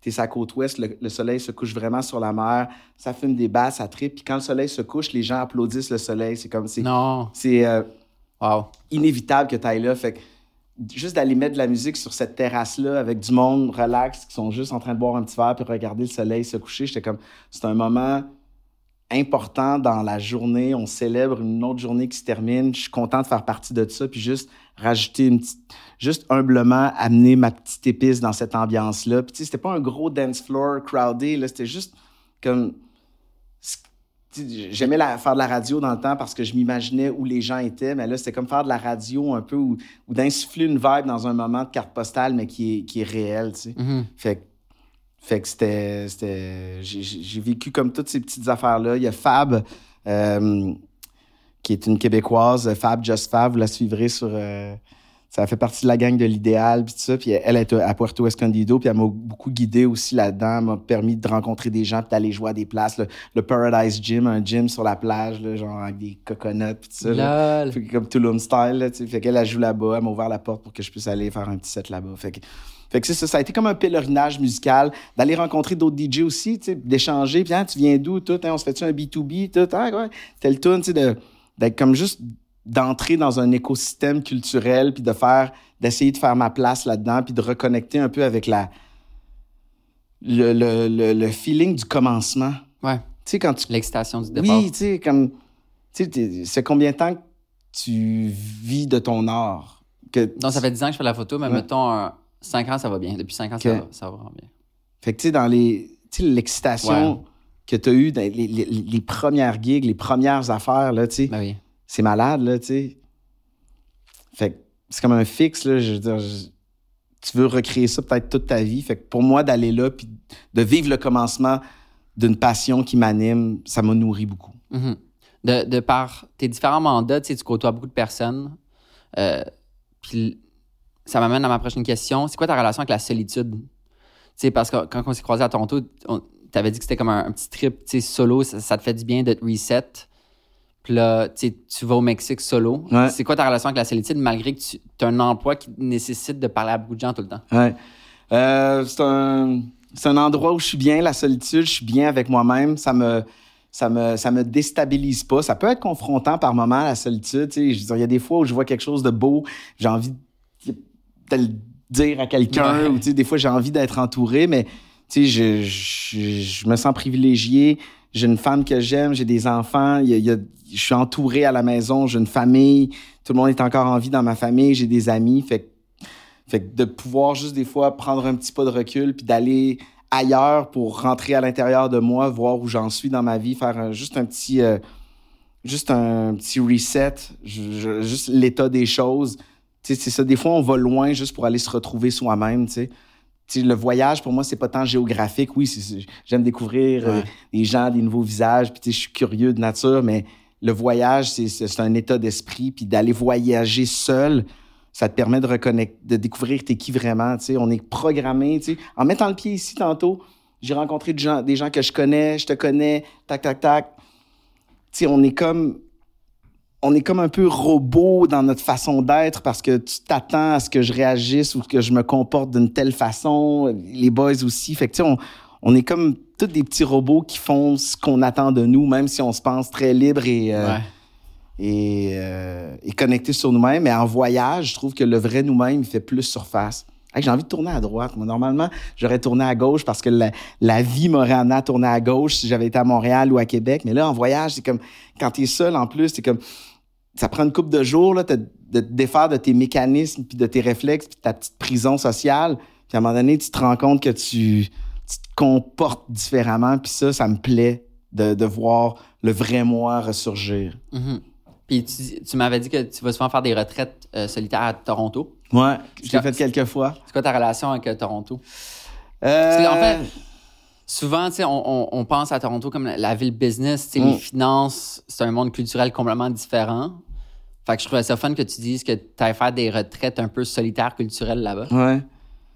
Euh, je, je me sens bien à Toronto. Je- ben, dans un quartier précis, là, dans, dans Queen West, là, dans le coin où on s'est croisés, Drake Hotel, puis tout ça. On dirait que je vais juste là maintenant. Aussi, je sais pas, il y a comme quelque chose de, de culturellement fort. Tu, sais, tu sens qu'ils ont une sensibilité artistique dans la place. Fait que déjà, juste ça, c'est, c'est stimulant. Là. Tu, sais, je- je- tu, tu l'es, je veux dire, t'es, t'es, t'es- t'es photographe, fait que tu dois être extrêmement sensible aux, aux belles stimulations visuelles. Mais pour moi, c'est important c'est ça, d'être entouré dans un endroit qui est culturellement puis artistiquement riche. C'est, stimulant pour, pour aller créer. Euh, je me sens, euh, je sens qu'il y a un dynamisme culturel aussi de, tu sais, il y a plein de petites cliques culturelles vraiment bouillantes à Toronto, en art graphique, en, en musique, en, en cinéma, en plein d'affaires. Euh, Il y a des gens qui aiment danser à Toronto. Il y a aussi le fait que je me sens... Tu sais, moi, j'ai- des fois, je- tu sais, je suis un black à Québec. J'ai toujours été un black à Québec. Euh, des fois, je me, tu sais, souvent les têtes se sont retournées parce que je suis un black à Québec. tu sais. Mhm. De- depuis que je suis, je suis enfant, j'ai toujours euh, tu sais, s- senti le regard de la différence. tu sais. Mhm. Puis, euh, puis je je compose très bien, puis je suis fier de ce que je suis. Puis, euh, tu sais, des fois, j'ai des amis qui, comme, qui reviennent de voyage, qui sont comme... euh, ah ouais, allé dans tel, j'allais dans tel pays, man, j'ai fait le saut, j'étais arrivé à l'aéroport, man, j'étais tout seul de blanc. Je suis comme, ah ouais. Parce qu'on on le prend pour acquis, c'est ça. Aïe, aïe. Ouais. Aïe, aïe. Comment t'es. Non, mais je comprends. Ouais. Comment t'es-tu senti? puis là, après ça, ils font Ah, excuse. ah, sais, Ben non, excuse-toi pas. C'est correct. Mais moi, quand je rentre dans. Tu sais, à Québec, quand je rentre dans une salle d'attente chez le dentiste, là, je veux dire, on n'est pas 17 blacks, là. Ouais. Je veux dire, tu comprends? C'est, c'est, c'est de même. Puis à Toronto, je sens qu'il y a comme un multiculturalisme qui est. euh, une ethnicité euh, qui est comme. euh, Mais il faut le dire, là, plus de 50% des citoyens de Toronto Mm. sont nés à l'extérieur du pays. Ouais. Ça, c'est hallucinant pour une, une ville de cette taille-là dans le monde. Je connais. Il ne doit pas y avoir tant de villes. Peut-être New, non, New York, il doit y avoir plus de locaux. Mm. Mais tu sais, ça l'amène vraiment euh, une richesse. Tu le sens, là, Ouais. c'est ça. Fait, que- fait que moi, je, je, je, je navigue bien là-dedans, puis c'est pas un désaveu envers Québec ou envers Montréal, mais ce, ce- cette ambiance-là, elle, me- elle me- elle me fait du bien. Je trouve qu'il y a quelque chose de beau là-dedans, tu sais, de... Mhm. C'est comme on dit, c'est comme un jardin global. Ouais. J'aime ça aller gambader dans ce jardin global-là. Puis je rentre dans des plages, je m'assois, je jase ou je jase pas. J'écris des trucs. Il y, a- il y a un projet que- sur lequel je vais me mettre à travailler. là. J'allais l'écrire il y a quatre ans au Drake Hotel, à passer une fin de semaine là-bas à écrire des affaires. Tout. Fait, que, fait que c'est ça. Pour moi, c'est un, c'est un petit pèlerinage. Tu sais, aller à New York, ça peut être plus compliqué. Nanana, Cash, Toronto, euh, je veux dire, en char, ça peut bien se faire. En train, ça peut bien se faire. Euh, des vols, même avec Porter, euh, c'est d'avance, puis c'était rusé, ça peut bien se faire aussi. Fait que je suis comme bien je suis comme ben à l'aise, puis j'aime bien ça aller là. Parlons- Parlons-en de Québec. Euh, J'habitais à Québec avant. Hum, À 17 ans, j'ai eu un contrat pour Binox. Avec Dominic Brown? Ouais, ben pas directement Ouais. lui, là, mais ouais. j'étais testeur de jeux vidéo à Hein? Québec, ouais. Wow! Fait que j'ai déménagé là. Euh, c'est ma première- J'avais pas encore vécu à Montréal à ce moment-là. Puis quand j'ai déménagé à Québec, je me suis dit, la- non, ça se peut pas, c'est la plus belle ville au monde. Tu sais, Ok. J'avais tellement de plaisir, les gens étaient tellement gentils. Euh, le relief de la ville, c'est super agréable. J'étais un grand fan de Ville-Montagne. Fait que Mm. évidemment, juste descendre les rues de la vieille ville, c'était tellement palpitant. Puis euh, après, je suis devenu- revenu à Montréal. Puis là, je suis comme Montréal, c'est aussi ma ville préférée. Puis toi, tu réussis à, à développer un, un flow de travail qui est capable de vivre aux deux endroits. Comme, je comprends pas comment ça marche dans le sens où tu vis à Québec, Ouais. mais évidemment, il y a beaucoup de projets qui se passent à Montréal. Mm. C'est un gros hub économique, culturel. Comment tu fais, depuis quand en fait tu vis cette dualité Montréal-Québec, puis comment tu la vis comme concrètement? Comment tu t'organises? Ça fait depuis 2009, je pense, à peu près, 2009, l'année où j'ai animé Love Story.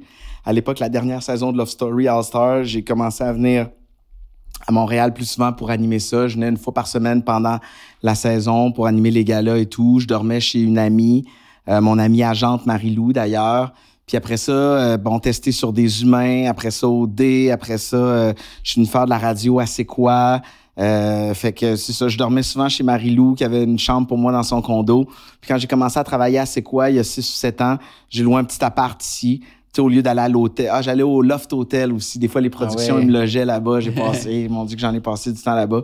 Fait que depuis quelques années, j'ai un petit appart ici, coin Parc puis Bernard.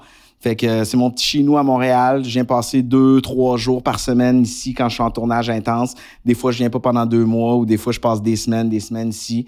Fait que c'est, c'est, c'est, c'est, c'est ma vie. J'ai mon linge ici, j'ai ma petite brosse à dents. J'ai, euh, je peux partir de Québec euh, avec rien puis arriver à Montréal puis sentir que je suis un peu chez nous au lieu de toujours partir avec mes packs-sacs, mes hausses de linge puis d'aller déjeuner au, au Tim. Ouais. Fait que ça se, ça se fait bien, autobus, train ou auto. euh, euh, je, je, je me, je, me- je jongle avec les trois. Puis euh, ça se peut pour moi habiter dans deux villes. Québec, c'est chez nous. Là, je veux dire, Ouais. Ça a toujours été, puis ça le sera toujours. Mais je me sens quand même un peu montréalais. Puis j'ai découvert mes petits coins dans cette ville-là. Montréal, c'est une grosse ville, mais c'est surtout plein de petites villes, plein de petits quartiers tu sais, qui ont leur unicité puis qui ont leur saveur. Fait que, tu sais, ça, c'est... c'est- c'est- c'est- tu sais, je veux dire, euh, Verdun, c'est pas, c'est pas Myland. Tu sais, tu sais, ch- chaque, chaque place a ses, ses spécificités. Puis en ce moment, je suis à Myland, Tremont, le coin Parc puis Bernard. Puis je me, je me sens bien là. Puis euh, Et mettons concrètement, combien de jours tu passes une semaine typique à Québec puis combien de jours à Montréal? ces temps-ci, vu qu'on tourne deux hommes en or, je vais partir soit le mercredi ou le jeudi matin de Québec. Euh, je vais arriver, euh, je vais être prêt pour le jeudi où on travaille toute la journée sur deux hommes en or, préparer les entrevues. Le soir, on tourne l'émission. Puis euh, le vendredi ou le samedi, j'essaie de co- combiner mes rendez-vous, mes affaires, mes meetings, puis mes autres tournages. Des fois, je suis invité sur d'autres shows, ou je suis en développement pour d'autres projets, où on va pitcher un- une émission. Puis euh, le samedi matin, je retourne à Québec, ou le vendredi, euh, tout Et dépendant. maintenant, ça se fait de manière fluide, j'imagine? Ah ouais, vraiment, là, comme... Tu sors Ah, même plus compte ici. Puis le train, c'est tellement grave. Ah ouais, je prends le train demain matin à 9h. Il va m'amener à la gare de Sainte-Foy. Là, Relax. je vais écouter une petite série où je vais. Tu sais, ça me permet aussi le, le- la route, quand je conduis pas, d'être confiné dans un endroit et d'être obligé de répondre à mes emails pendant deux heures ou de lire des dossiers de recherche ou de, ou de faire ce que, ce que je dois faire sans distraction. Tu sais, je peux m'égarer puis je peux me perdre. Si je suis lâché lousse chez nous, Ouais. fait que puis j'ai j'ai des amis là, euh, Louis Clavis donne un show à soir, je vais aller voir ça avec Marianne, Jill puis euh, Marie-Pierre, j'ai des amis, euh, tu sais. Je, je, je trouve mon fun quand même à Et Montréal. mettons le sommeil dans tout ça. Que- que- que- comment est-ce que tu trouves que tu dors assez? Maintenant oui, parce que je, le- je le mets quasiment à l'horaire dans le sens que tu sais euh, avec un petit outil sur mon téléphone, là, je vois à quelle heure je me couche, puis je vois à quelle heure je vais me lever pour que ce soit pas le, le réveil, euh, tu sais, je mets, je mets le petit bruit d'oiseau progressif. Ça marche là. vraiment? Ah oui.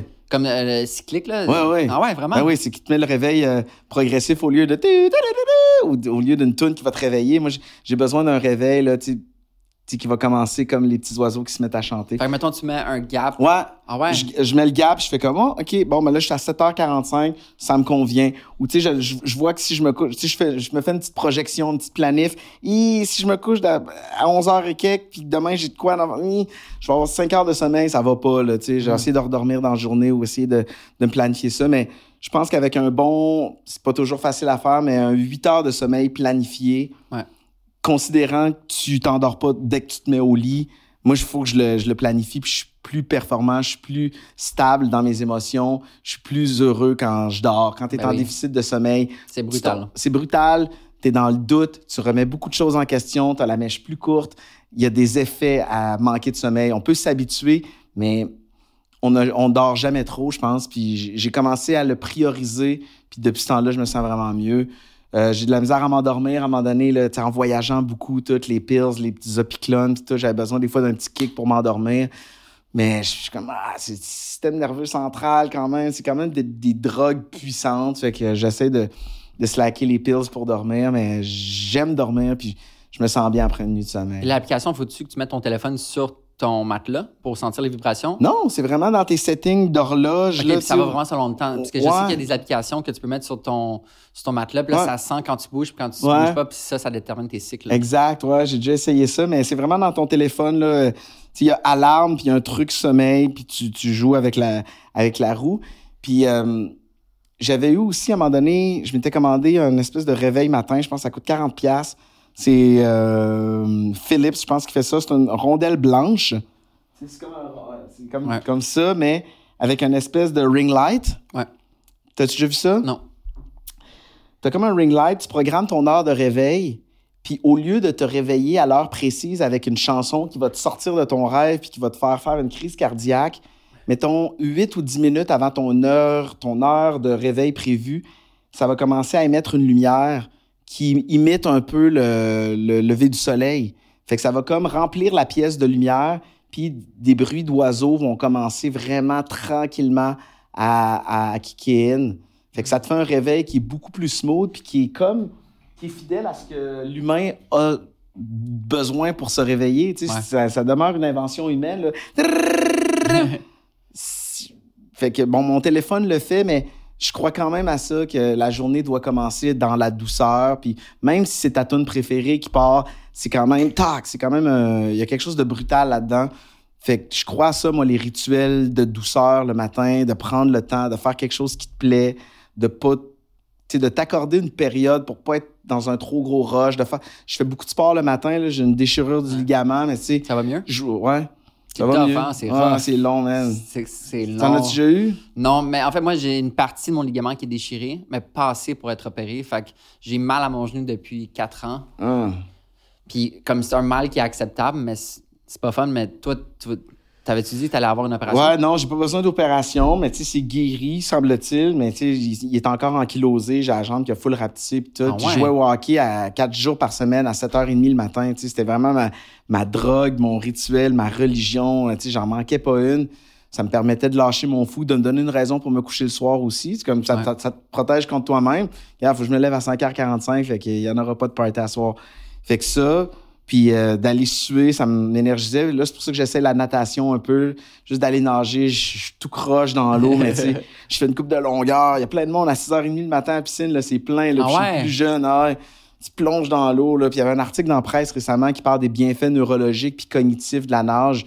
Puis j'y crois, là, tu sais, pour le ralentissement du vieillissement du cerveau, ça te fait bouger tous les muscles. Tu sais, on, on- avant d'être, on est dans l'eau, fait qu'il y a quelque chose de... C'est comme retourner à la maison, là, être dans Ouais. l'eau, là, tu sais, fait que... Fait que c'est ça, j'essaie de que mes matins soient actifs puis pas trop courir après l'horloge pour euh, courir après notre perte. Parlons-en des, parlons-en des neurones. Hmm. Parce qu'on s'entend que tu as beaucoup de projets qui nécessitent quand même, pour être, d'être sharp mentalement, euh, cérébralement. Comment tu fais, à part le sommeil, c'est quoi tes trucs pour rester sharp mentalement? Parce qu'on dirait que c'est tellement facile à perdre. Moi, j'ai j'ai un peu perdu ça en travaillant dans les bars avec un horaire de nuit. Ouais. Fait que faut que activement, je m'assure de la santé de mon cerveau. Comment toi tu fais pour garder ton cerveau actif ou allumé? C'est une bonne question. Euh, J'essaie de bouger beaucoup. Je suis toujours en train de, de, de, de lire puis de me nourrir puis d'essayer d'emmagasiner des informations. Ça, c'est une- c'est c'est comme un défaut, euh, une déformation. J'ai toujours été comme ça, de- tu sais, d'apprendre des stats, de, de lire le livre des records Guinness, d'apprendre des stats de joueurs de hockey par cœur, tout ça. Je- J'aime apprendre des affaires, même si j'ai pas le temps de lire un livre, si je peux, avoir- je peux voir un condensé ou un résumé en quelque part, euh, genre l'application Lucid, je sais pas si tu connais ça, c'est vraiment nice. Des, des grands ouvrages, que ce soit euh, euh, en histoire, en bio, euh, en environnement, en finance, en plein d'affaires, des ouvrages marquants, des fois, ils, sont résumés en quelques... C'est des concepts, des fois, peut-être plus... euh, des concepts assez euh, costauds, résumés en petites vignettes. Fait que c'est comme, hey, je lirai jamais cette brique-là qui a été marquante, qui a été écrite par un penseur original, mais si je peux juste y goûter un peu, puis savoir c'est quoi ce courant de pensée-là, puis au pire, ben, j'y plongerai plus tard. Fait que, tu sais, j'essaie de- de rester sharp là-dessus. Puis, euh, J'imagine le hockey à 7h du Ouais. matin, Ouais. 7h30 du matin, ça l'aide. tu sais, je sais pas, j'ai nagé, euh, je fais du rameur un peu, j'essaie de. Tu tu sais, à mon âge, de quel âge? Euh, je vais avoir 30. OK. Ben, en tout cas, moi, à 40, je commence à, à lire sur ce qui peut me, me permettre peut-être de repousser la mort ou du moins d'avoir une qualité de vie. Puis je suis déjà en train de planifier si je m'y rends, mais tu sais, à 80, j'espère que mes articulations vont encore fonctionner. Puis je sens que je suis dans une période essentielle puis cruciale pour ça. Si j'abandonne entre 40 puis 50, ben à 50, il va peut-être être tard un peu pour essayer de me remettre en forme. Fait que ça me tente pas toujours d'embarquer sur le rameur ou de ou, de bouger, de faire des exercices. J'ai essayé de faire du yoga un peu à Puerto Escondido, tout ça, mais je me dis, là, là, je suis dans une période où il faut que je garde la machine bien huilée. Comme un mm. char, si je veux que ce soit une, belle antiquité plus tard ou une antiquité juste fonctionnelle, c'est maintenant. Fait que j'ai un souci de ça. Même dans l'alimentation, tu sais moi, pendant des années, là, tu sais, je veux dire, des trios de cheese, là, je, les ai enfilés, là, tu sais, puis je bouffais de la viande. Je, comme moi, je suis carnivore, pourquoi je me priverais? J'aime ça. Puis, tu sais, les gens qui tenaient d'autres discours, euh, j'avais les oreilles un peu fermées parce que, bien égoïstement, je suis comme, je suis comme, ben, moi, j'ai envie de manger, je mange ce que je mange dans la vie, j'ai le droit. Puis là, ben, en, vieillissant, puis en, sachant tout ce qu'on sait, pas juste pour l'environnement, mais égoïstement aussi pour ma propre santé, je suis comme, ben, je peux, faire des efforts, tu sais, puis je suis pas un grand cuisinier, fait que ma blonde, ça fait rire, là, tu sais, des fois, je vais chez, je, vais genre chez Avril ou, tu sais, dans une épicerie, là, puis là, je, me, plante devant les, les, légumes, puis là, je ramasse euh, du bok choy, des radis, des épinards, des fèves, euh, patates douces, euh, tu sais, du persil, du gingembre, tu sais, des, des poires, des bleuets, tu sais, tout ce qui est genre antioxydant et bon pour la santé. J'arrive chez nous, hein, je prends mon gros blender, je ça dedans. Hein. avec du lait de soya, je mets un peu de curcuma, du poivre, tu sais, tout ce qui est comme tu sais, tout ce qu'ils disent qui est bon pour la santé, là, puis qui est anti-cancer, puis je broie ça, ça te fait une grosse slotch brune, dégueulasse, avec un peu de, de protéines de riz, là, tu sais, j'ai comme... C'est comme si j'avais lu un livre sur, dans le journal, ou un article dans le journal de Montréal, qu'est-ce qui est bon pour la santé? Je mets tout ça là-dedans, ça me fait une grosse slotch, puis je la cale. Je me dis, au pire, si la journée me permet pas de bien me nourrir, ben, mon corps va quand même avoir gobé une coupe d'affaires qui sont pas pires, puis que ça soit bon ou pas, ben, je pense que mon corps en a besoin, puis let's go. Fait que je fais attention, la viande, là, tu sais, j'ai vraiment, j'ai vraiment slacké, là, tu sais, ça fait un bout que j'ai mangé du poulet ou du steak, tu sais, je mange encore du poisson. Mais j'essaie de faire attention. Quand t'es rendu à acheter du bok choy, comme c'est signe ultime pour dire que t'es rendu à quelque part d'autre dans ton alimentation, tu sais. Quand tu choisis purposefully le bok choy. ah oui, mais il y en a, tu sais, quand tu, sais, bien simplement, je veux dire, euh, tu sais, je veux dire, ça, j'ai pas besoin d'avoir un doctorat pour comprendre que du verre, notre corps en a besoin, tu sais. Mm-hmm. Moins de nourriture transformée, moins de sodium aussi, tu sais. J'ai une couple de petits soucis de santé aussi, je te dirais, qui... Euh, qui ont comme clac, qui ont, qui ont comme déclenché quoi chez moi. J'ai des, à un moment donné, des, des petits soucis au niveau du cœur. Euh, j'ai, euh, tu sais, ma pression semblait comme un peu trop élevée, puis tout ça, fait couper le sel. Comme, pourquoi pas, tu sais, se donner une chance. Puis, tu sais, aussi de, tu sais, que mes enfants me voient faire ça aussi, ben, ils sont quand même sont à un âge où l'attrait de, de la liqueur puis des bonbons puis de se cacher des bonbons partout puis T'as bien beau leur dire que t'as clenché 6 Mr. Freeze dans une journée, ça peut peut-être à un moment donné avoir des impacts négatifs, mais à 10 ans, un enfant, il veut pas. Euh, Au moins, les four locaux, c'est rendu illégal. Justement, j'avais vu un segment, je pense que c'était au Gémeaux, que Véronique Cloutier, me semble, et allé parler avec tes enfants. Ouais. Puis j'avais vu ce numéro-là, puis je suis comme, waouh, ces enfants sont tellement sharp. Comment ils sont aussi sharp, aussi jeunes? Je pensais que c'était comme des adultes dans des petits corps. Comment qu'on fait pour élever des enfants de manière sharp de même? Euh, ben, qui est beaucoup de crédit à leur mère.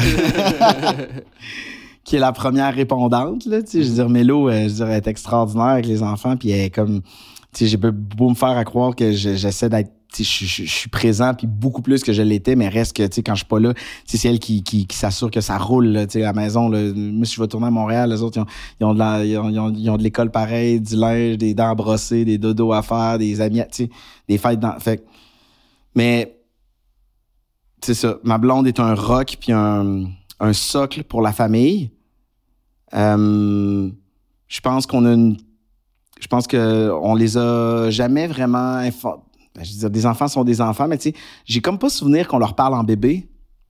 Je pense que c'est important T'sais, la confiance, ouais. Oui, tu sais, je pense qu'on on leur a toujours dit les vraies affaires, même que des fois, je regrette peut-être, pas je regrette, mais tu sais, dans, dans, dans le langage, puis dans mes, dans mes excès, tant des excès de joie que des fois de, pas de colère ou de, tu sais, dans, dans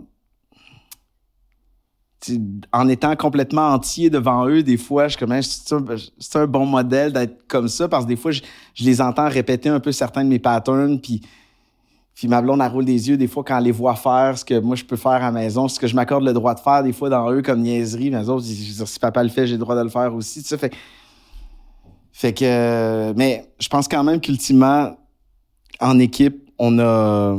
On accompagne des enfants qui sont en ce moment euh, curieux, qui sont qui ont la joie facile, qui sont vifs, qui ont une répartie puis une, une, façon de voir le monde, qui qui ont un petit edge. Puis ça, j'aime bien ça, tu sais. je- Tu sais, on en- Comment, tu sais, ils, ils peuvent être turbulents. Tu sais, mon gars, quand il part, euh, des fois, là, c'est comme, man, c'est la même chose pour ma fille, là, elle se met à gueuler, puis c'est comme, tu sais, des fois, ça peut être comme, wouh! Mais je préfère, tu sais, c'est des enfants. Ben oui. C'est, c'est un enfant trop, trop dans le rang, c'est correct, mais tu sais, à un moment donné, il faut, faut que leur folie, il faut que leur, leur personnalité puisse, puisse s'exprimer, il faut que leurs excès puissent, euh, puissent avoir une place à la maison, puis à un moment donné, ils vont, ils vont se tourner, par, ils vont, ils vont se, ils vont se dimmer par eux-mêmes. On est là pour les accompagner là-dedans, mais je pense qu'ils ont quand même une liberté d'être dans notre foyer. Puis ça, je, je- ça, ça les rend uniques. Tous les enfants sont uniques, mais je suis fier de les voir avoir une personnalité singulière à l'âge qu'ils ont. Je trouve ça, je trouve ça beau. Je trouve que déjà, on- à 10 puis 13 ans, on peut voir la trajectoire, on peut voir le- les humains uniques qui deviendront. Maintenant, tu sais, le- la- on a encore de la job pour les accompagner vers l'âge adulte, tu sais. Puis en, est- en ayant une certaine constance pour ce qui est des, des, des, des valeurs importantes, je pense, à inculquer à des enfants. C'est un âge critique, puis ils sont encore à un âge où tu peux ouvrir les mauvaises portes. Ouais. Je pense, tu sais, puis, puis les choix que tu fais à 14, 15, 16 ans peuvent avoir quand même un impact considérable sur, sur le reste du début de ta vie adulte. fait je pense qu'ils ont besoin d'encadrement, mais ils ont besoin aussi de d'opportunités, puis de, de pouvoir expérimenter plein de choses, faire des essais-erreurs, puis c'est ça. J'ai envie qu'on soit des, des parents qui, qui offrent des opportunités à nos enfants, qui puissent, qui puissent goûter à la vie, puis être outillés pour faire des choix, puis avoir un bon sens critique. Mhm. Comment vois-tu ton rôle de père concrètement? Comme est-ce que. Ouais. Qu- Qu'est-ce que tu te dis que tu dois leur amener? Mis à part le travail d'équipe. Ouais. La curiosité. Ouais. Ouais, j'ai envie que mes enfants, euh, je, je- j'ai, envie, puis ce, ce sera à eux, là, mais puis je, je les sens déjà comme ça. Ils posent beaucoup de questions, puis quand il y a un concept qu'ils comprennent pas ou il y a un mot, c'est quoi ça, c'est quoi ça, c'est ça, j'ai, envie qu'ils, qu'ils aient soif de tout comprendre, de tout voir, de tout essayer, de tout goûter, de rencontrer plein de gens. Puis j'espère, puis, je pense que la curiosité amène après ça le sens critique.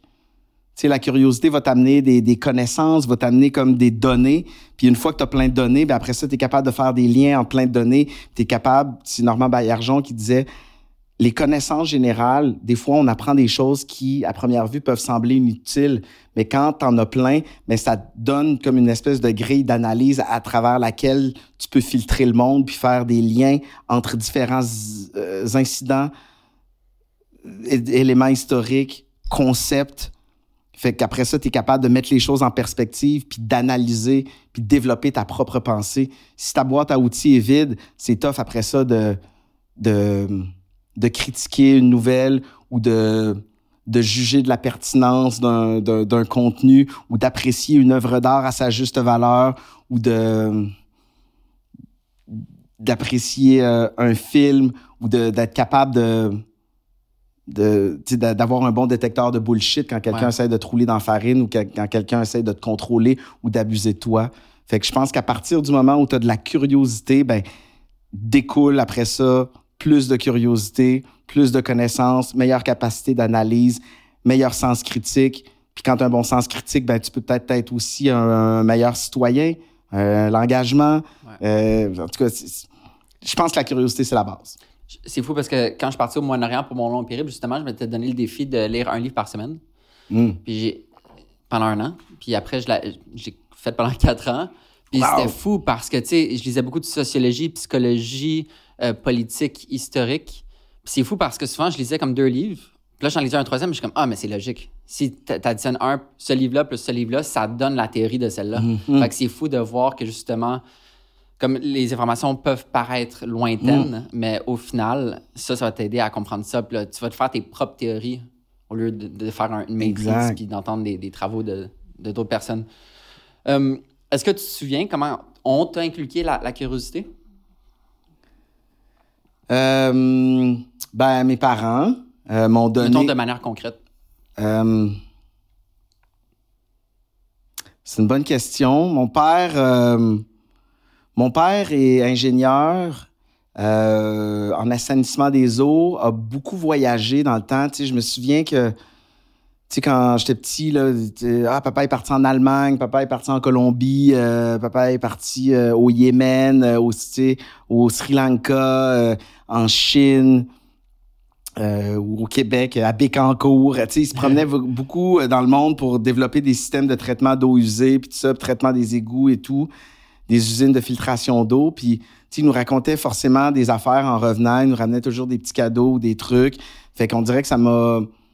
Ça m'a euh, ouvert un peu sur le monde. Tu sais, de savoir que ton père est ailleurs, ben, c'est comme tu as envie de placer ce pays-là sur la carte du monde. Il te ramène ton gilet du Sri Lanka. T'es comment? Ouais, ça vient de là. À un donné, euh, euh, la Finlande. Fait que ça, ça m'a amené de la- un éveil à- au monde, glo- tu sais, à la globalité du monde. là. Tu sais, J'ai compris tôt qu'il y avait d'autres affaires sur la Terre que Sainte-Foy puis la cour chez nous.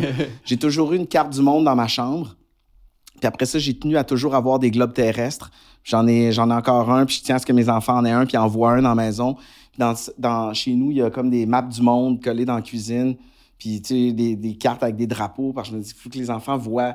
Tu sais, je veux qu'ils sachent où la Chine, l'Amérique du Sud, euh, la Russie, puis tout ça. Puis, juste qu'ils le voient, puis que ça devienne pour eux très naturel. Tu sais, qu'ils, sans les gosser avec ça à tous les repas, que ça rentre en eux. Fait que, ouais, mon père m'a ouvert sur le fait que le monde est grand puis qu'il y a des humains différents partout. Puis j'ai eu des profs aussi qui ont. qui, qui, qui, aujourd'hui seraient peut-être pas considérés comme les meilleurs. Ben, en fait, à l'époque, on les considérait peut-être pas comme les meilleurs professeurs parce qu'ils étaient peut-être un peu délinquants dans leur approche, mais des profs qui, des fois, genre, fermaient le manuel puis nous racontaient leur voyage puis leur trip de pack-sac euh, à tel endroit quand ils étaient jeunes puis qui nous faisaient vivre des, des, des, des, des expériences un peu plus différentes en classe plutôt que de répondre au, au programme du ministère. Ça, ça a contribué à, amener, à, à améliorer ma curiosité. Puis euh, il y avait aussi chez nous comme des... euh, il y avait comme une étagère avec tous les livres, puis les livres les plus lourds, qui étaient comme des encyclopédies, étaient comme plus en bas. Fait que c'était les livres auxquels j'avais accès plus souvent, plus facilement. Fait que, il y a le journal qu'on mettait là. Il y a toujours eu le journal chez nous. Fait que, tu sais, des fois, t'as rien. Je veux dire, euh, j'avais pas de cellulaire là, en 1989. euh, il y avait trois postes de TV. Puis si, si les bonhommes étaient finis, puis qu'il pleuvait ou que tes amis étaient pas là, ben qu'est-ce que tu faisais? Une fois que t'as pitché des coussins à ta soeur, puis t'as joué au ballon, puis ta mère t'a dit d'arrêter, tu, gosses dans la maison, puis à un moment donné, le journal, puis tu lis, puis tu check, hey, Stachny, puis tu apprends les stats de hockey par cœur, puis tu. Puis ben, t'es forcément exposé à la une, puis tu comment, ouais, Robert Bourassa fait ci, puis nanana, puis ah ouais, ok, Dukakis, ok, George Bush, ok, euh, t'sais, euh, Reagan. Un environnement où. oui, puis les, est- oui, puis les nouvelles jouaient à la maison, puis il y a de la radio en auto, puis tout. J'ai, j'ai été exposé à de la télé d'adulte aussi. Là, tu sais, j'écoutais, je sais pas, des émissions de Pierre Nadeau ou téléservice, puis tout. Fait c'est ça. Je pense que la- ma curiosité est arrivée dans mon noyau familial sans qu'elle me soit rentrée de force ouais. dans la gueule. J'ai été exposé à des affaires qui, à un moment donné, m'ont, donné le goût d'en- de, de faire mon chemin, puis de bâtir ma propre curiosité. Tu sens mettre bien sur l'eau, sur le fleuve. Ouais. T'as un bateau, Ouais. si j'ai bien compris. Où est-ce que tu navigues? Comme, en fait, parce que je connais pas. Parce que je, je sais que le Saint-Laurent est un challenge de naviguer, donc Ouais. il y a des pilotes qui embarquent à la côte nord pour les gros bateaux. Où est-ce que comme tu peux naviguer, mettons? C'est un bateau. Ben, moi, c'est c'est pas un gros bateau, c'est comme une petite chaloupe de appeler pêche. ça un bateau. Ouais, quand même. 16 pieds, là, tu sais, c'est une petite chaloupe en aluminium. Tu sais, t'as des petits sièges euh, comme ça, là, mais tu sais, le, le rebord du bateau, il est là, fait que tu te reçois de l'eau un petit peu Ouais. face.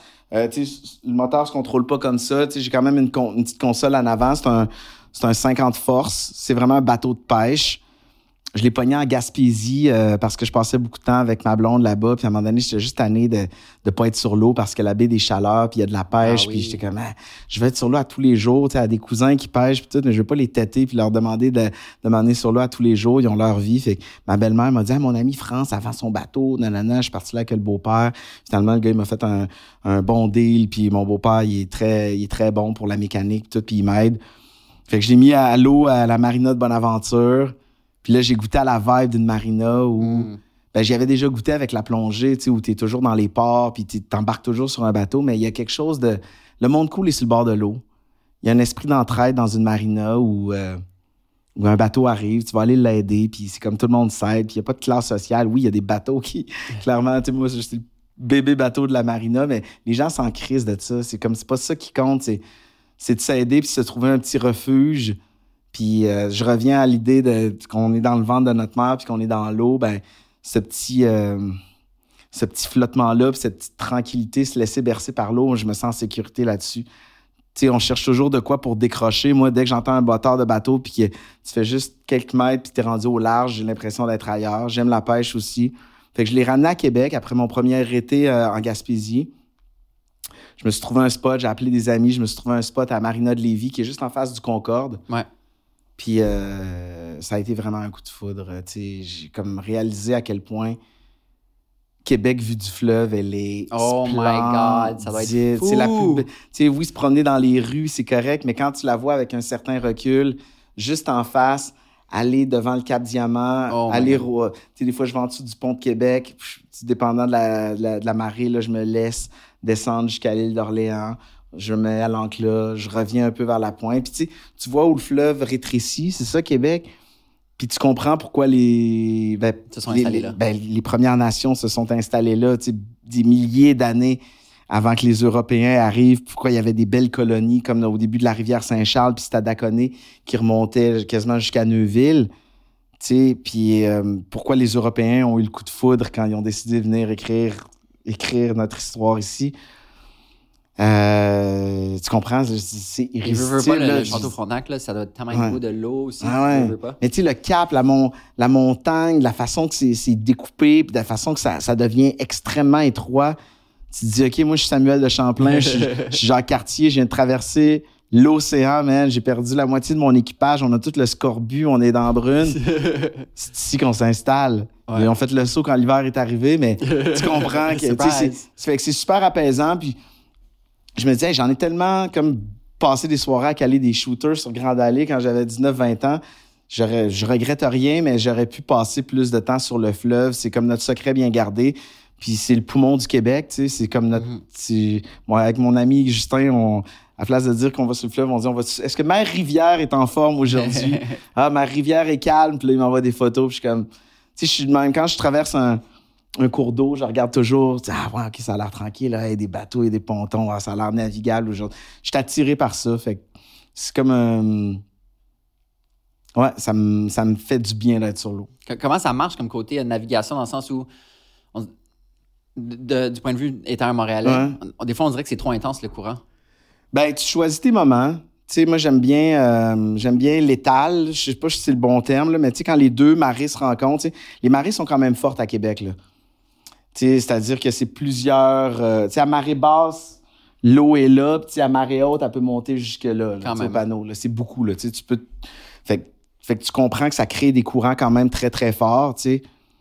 L'hiver, tu peux voir les, les- les morceaux de glace d'un, descendre le fleuve ou tu peux les voir remonter quand la Oh, marée wow. est montante, là, tu sais. Quand tu, quand tu prends le temps de regarder ça, tu dis, Hey, Wow. le fleuve, il s'en va-tu je- jeter dans la mer? On dirait que ça remonte, ouais. La marée est montante, puis c'est assez fort pour faire.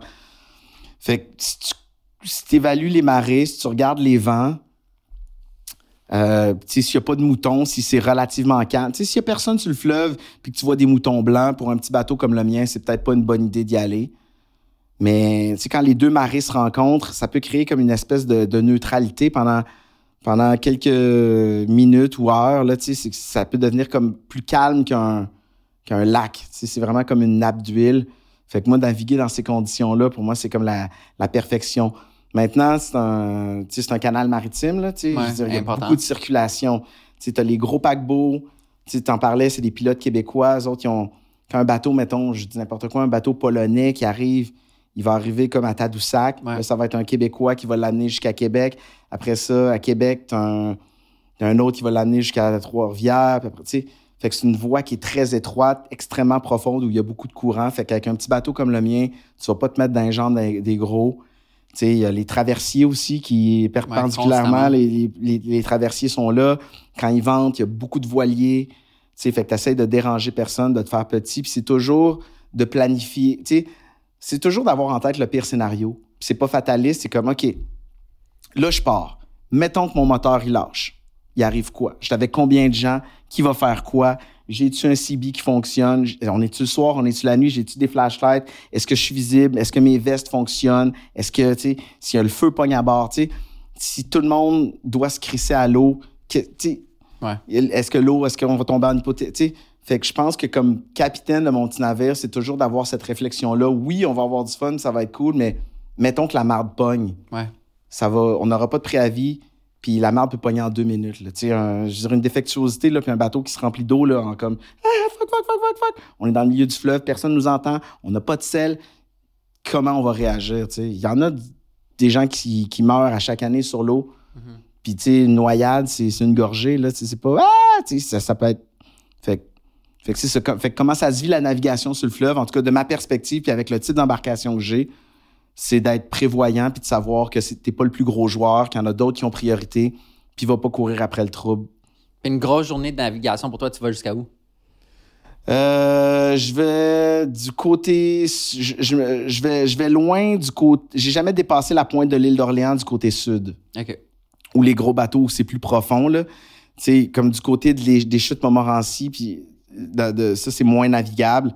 Mais pour les gros navires, je vais longer l'île d'Orléans, genre Beaumont, puis tout ça, puis, puis je reviens, puis euh, je dépasse un petit peu le- les ponts.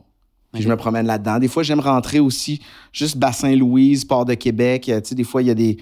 Il y a des gros bateaux, il y a des, gros, euh, des grosses barges qui sont là ou des bateaux qui sont en réparation pour le groupe Océan. Ou, tu sais, il y a comme, à un moment donné, il y avait comme un extraversier qui était là, tu sais, comme désaffecté, tout rouillé, mais tu sais, comme je l'appelais le bateau fantôme. Fait que, tu sais, je suis comme un peu curieux de la vie maritime, puis de, de bébé, là, ça, c'est tel bateau, il est là parce qu'il était en fonction dans le temps euh, à Rivière-du-Loup, puis là, il est en réparation, puis tu sais, je suis comme un peu, un peu fouine de, de ces affaires-là.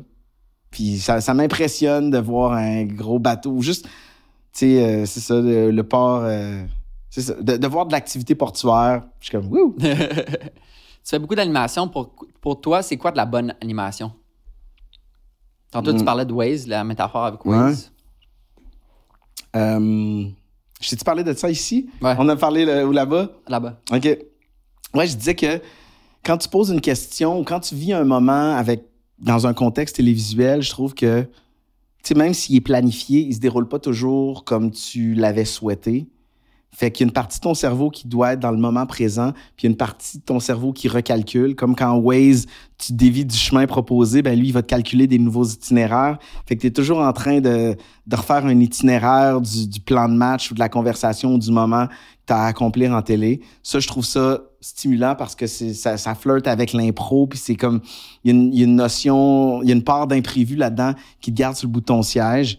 Euh, puis, euh, fait que la question, c'est qu'est-ce que j'aime dans l'animation? C'est quoi la bonne animation? La- écoute, je sais pas c'est quoi la bonne parce que j'y aspire à faire. je fais les choses avec cœur, j'essaie de les faire du mieux que je peux, mais, mais c'est d'être soi- d'arriver à être vraiment soi-même dans des moments de télé. Je trouve ça beau, je trouve ça le fun. Puis autant pour l'animateur que l'invité ou que la personne qui y participe, quand il y a de la vérité, puis quand tu vis quelque chose de vrai à la télé, puis tu fais abstraction de la technique, des micros, puis tout, quand tu sens qu'il se passe vraiment de quoi. L'état de transe. Ouais, ça, je- je- ça me fait triper. Puis j'imagine que des gens vivent ça dans le sport, euh, dans la musique, euh, dans le sexe, dans, euh, dans le les floor. arts. Oui, sur le dance floor, avec un instrument dans les mains, en dansant. Je pense que que ce soit dans l'animation ou dans plein de sphères de, de loisirs ou de travail ou d'activités, je trouve qu'on aspire un peu tout à ça. Des petits moments d'éternité qu'on est capable de vivre. Tu sais, qu'on on court comme un peu de tout après ça. Puis quand on y goûte, on a envie d'y regoûter. Ça marche pas tout le temps, mais c'est ça. Je pense qu'une animation télé est réussie quand, quand tu sens de l'entièreté des, des gens qui sont. De la, vérité des gens qui sont à l'écran, ça, ça me, ça me fait triper. Puis ça n'a pas besoin de beaucoup de décors puis d'artifices. À un moment donné, on s'est mis à croire que plus il y avait de d'artifice puis d'exubérance, ben c'était gage de succès. Je trouve que les, les, podcasts puis les, rencontres plus intimes sont en train de nous démontrer maintenant qu'on est capable d'aller chercher de la vérité avec plus de sobriété maintenant. Puis euh, ceci dit, ça, j'aime les trucs à grand déploiement aussi, puis c'est autre chose, mais, mais, c'est ça, ça faut, faut être entier. Euh, je, regardais des fois des trucs de David Letterman, qui pour moi est un grand animateur de télé je trouvais qu'il y avait une, façon des fois d'interviewer puis d'aller chercher des confidences chez les gens en en, en donnant lui tu sais je trouve sa technique et t'ouvrir un peu pour, oui ben oui tu sais là il faisait avec euh, je sais pas trop à qui à un moment donné il était avec Jay Z je pense tu sais puis il est comme j'ai été infidèle tu sais j'ai été ce gars-là qui mentait qui qui nanana, fait qu'il déballe son stock puis après ça il était comme puis toi? Tu sais je suis comme il est brillant tu sais dans dans sa façon de de, de, de l'amener, tu sais. T'as-tu vu son épisode de, de, sur Netflix, son dernier, avec le, euh, le, président de l'Ukraine? Non, avec ouais. Zelensky. Son émission qu'il fait pour ouais. Netflix, il y a eu Kanye West et tout ça. Euh, il va en Ukraine. Wow. Il est allé en octobre-novembre. Puis le seul endroit safe qu'il pouvait enregistrer, c'est dans une station de métro. Mm. Fait que littéralement, l'enregistrement se passe sur le quai d'embarquement. T'as comme une audience de peut-être euh, 50-100 personnes. Puis à chaque pauvre soundman, là, à chaque 30 secondes, il y a un train qui passe. Fait que tu l'entends mm. vraiment, puis comme ils se crient un peu, pas dessus, mais ils élèvent leur voix pour pallier. Mais c'était le seul endroit wow. safe. C'était hallucinant pour wow. de voir ça. Puis, ah, faut que, je, faut que je vois ça. Tu vois, ça, ça démontre que c'est un. Tu sais, qu'il l'ait fait, ça démontre que c'est un, c'est un grand. Tu sais, ouais. qui a orchestré cette, cette rencontre-là. Puis j'imagine que, que la rencontre doit être riche quand même. Là, ouais. tu sais. Puis au Québec, qui t'inspire côté animation? Qui que tu vois son animation? Euh, jeune ou moins jeune, puis t'es comme, waouh, OK, cette personne a vraiment sa sauce ou m'inspire? Euh, j'ai toujours beaucoup aimé Marc Labrèche, qui, qui, semble être quelqu'un qui a jamais fait beaucoup de compromis, qui a toujours amené euh, quelque chose de très unique dans sa façon d'être. Là, sur plusieurs années, la, la fin du monde est à 7 heures à l'époque, c'était comme c'était audacieux de faire ça. Je l'écoutais même à la radio à l'époque plus jeune, là, il, on le pognait à, à, sur Radio Énergie à Québec. Il devait être en studio à CKMF. Il, euh, il montrait ses photos de voyage à radio. J'étais comme, OK, le dude, il, il montre ses photos de voyage. J'étais comme, OK, lui, il est, il est pas comme tout le monde. ça, ça, me, ça me marquait. Puis je trouve que il y a juste Marc Labrèche qui peut faire du Marc Labrèche. Euh, après ça, il a fait le Grand Blond avec un show sournois. Ça, un peu plus tard, euh, au début des années 2000, il y avait un talk show, un late show à 22h à TVA. Je trouvais que c'était un bon intervieweur. Je trouve qu'il avait une façon euh, entière, unique, décomplexée de faire de la télé. Je trouve qu'il a amené beaucoup. Pour moi, c'est un modèle. Euh, je trouve que Patrick Huard a fait une solide job avec la tour. Ouais, vraiment. Je trouve qu'il a vraiment comme monté la game de l'interview. Il s'est, il s'est bâti des conditions pour être capable d'être lui-même. Lui aussi m'a pas l'air d'un gars qui fait trop de compromis sur sa vision originale puis sur, sur la façon dont il a envie de faire les choses. Puis être d'être entier dans ses projets. Fait que j'ai beaucoup d'estime pour lui. Surtout en pandémie, ben, mm. la tour, tu sais, de, de, on sent même pas la pandémie. Au mm. début, du moins, je pense que ça a commencé pendant la pandémie. Puis la distance, puis les règles sur les plateaux étaient quand même strictes. Mm. De voir qu'il avait réussi à construire un concept, on dirait qu'il n'y avait pas de règles sanitaires dans le sens où, il n'y avait pas de compromis ouais. à ce niveau-là. C'était juste authentique. Puis on, on, comprenait qu'être distancé par un plateau, euh, je veux dire, un, un, une table de cuisine, c'était ouais. ça qui créait la distance. En euh, termes... Il y a aussi... Euh un, un, gars qui a été. Ben, j'écoute des fois des vieux shows de um, Johnny Carson, tu sais, qui est l'inventeur un peu du style late show, là, tu sais, je veux dire, avant euh, euh, Jay Leno, puis Letterman, puis euh, Jimmy Fallon, tu sais, il y a, cet homme-là qui a qui a accompagné les Américains pendant 30 ans à la télévision nationale, qui, tu sais, si tu réécoutes des vieux shows, il faisait du stand-up, il pouvait discuter de politique avec un éditorialiste pendant 15-20 minutes sur euh, parler de Richard Nixon, parler de nana. Après ça, il pouvait recevoir euh, Carl Sagan, parler avec un astrophysicien, pendant 15-20 minutes. Après ça, il pouvait recevoir un enfant, puis jaser. Après ça, il recevait comme des gens de la mutuelle d'Omaha, tu sais, amener des animaux à la radio, à la radio, à la télé. Il était un des premiers à faire ça aussi, des animaux étranges. Il y avait des sketchs. C'est un redoutable, redoutable intervieweur. Puis au, Canada, on avait, j'aimais beaucoup Strumbo. George ah, Strombolopoulos, il faisait comme The Hour à CBC. Ça aussi, pour moi, ça a été un modèle. sais, le gars pouvait, dans une semaine, recevoir euh, le premier ministre du Canada. Après ça, il pouvait recevoir, euh, euh, genre, Denis Villeneuve. Après ça, une danseuse de ballet. Après ça, il pouvait recevoir, je sais pas, les gars d'R.E.M. ou Bono. Après ça, tu sais, je suis comme, wow! il, reçoit des penseurs originaux ou des artistes établis de, de haut calibre puis il les reçoit comme sur le même pied d'égalité, puis il s'intéresse à leur façon de voir le monde. Mhm. Il s'intéresse aussi à leur art, ce qui, à mon avis, est un peu tassé de... Souvent maintenant, puis je dois en faire partie de ce problème-là, on va recevoir des artistes, puis on va leur demander ce qu'ils pensent de telle affaire, de telle crise, de telle prise de position, de les faire réagir à telle pause de telle personne sur telle affaire, ou on va leur demander de réagir sur le dernier scandale à la mode. Mais quand est-ce que, qu'on va parler de lumière avec un photographe? Quand est-ce qu'on va parler de, de, des difficultés du montage avec un réalisateur? Ou quand est-ce qu'on va parler de... Il y, a comme des, des, des fois, on, on tasse la, la matière première qui fait que l'artiste est adulé ou respecté, puis on y parle de tout sauf son noyau, de mm-hmm. pourquoi il est ce qu'il est. C'est fou, j'en parlais justement ce matin avec Connor Seidel, tu sais ma job, photographe, sa job, producteur de musique, on est comme dans l'ombre. C'est ça notre job. C'est d'être discret, d'être caché. C'est aussi une métaphore d'être derrière la caméra. on parlait à quel point que sur les plateaux de télé, on voit jamais de photographe, on voit jamais mm. de, de producteur de musique. Peut-être oui, on veut moins parler que un comédien ou selon leurs œuvres qui sont, qui sont consommées par le grand public, mais justement, on dirait qu'il n'y a comme pas une lacune. C'est vraiment pas une critique, mais je trouve que ça serait intéressant d'amener des fois des perspectives de photographes. Tous les babillards, tous les covers d'albums qu'on regarde, euh, ça serait intéressant d'avoir une perspective justement haute sur nous qui regarde, que notre job, c'est de regarder le mm. monde puis de, de, le. De,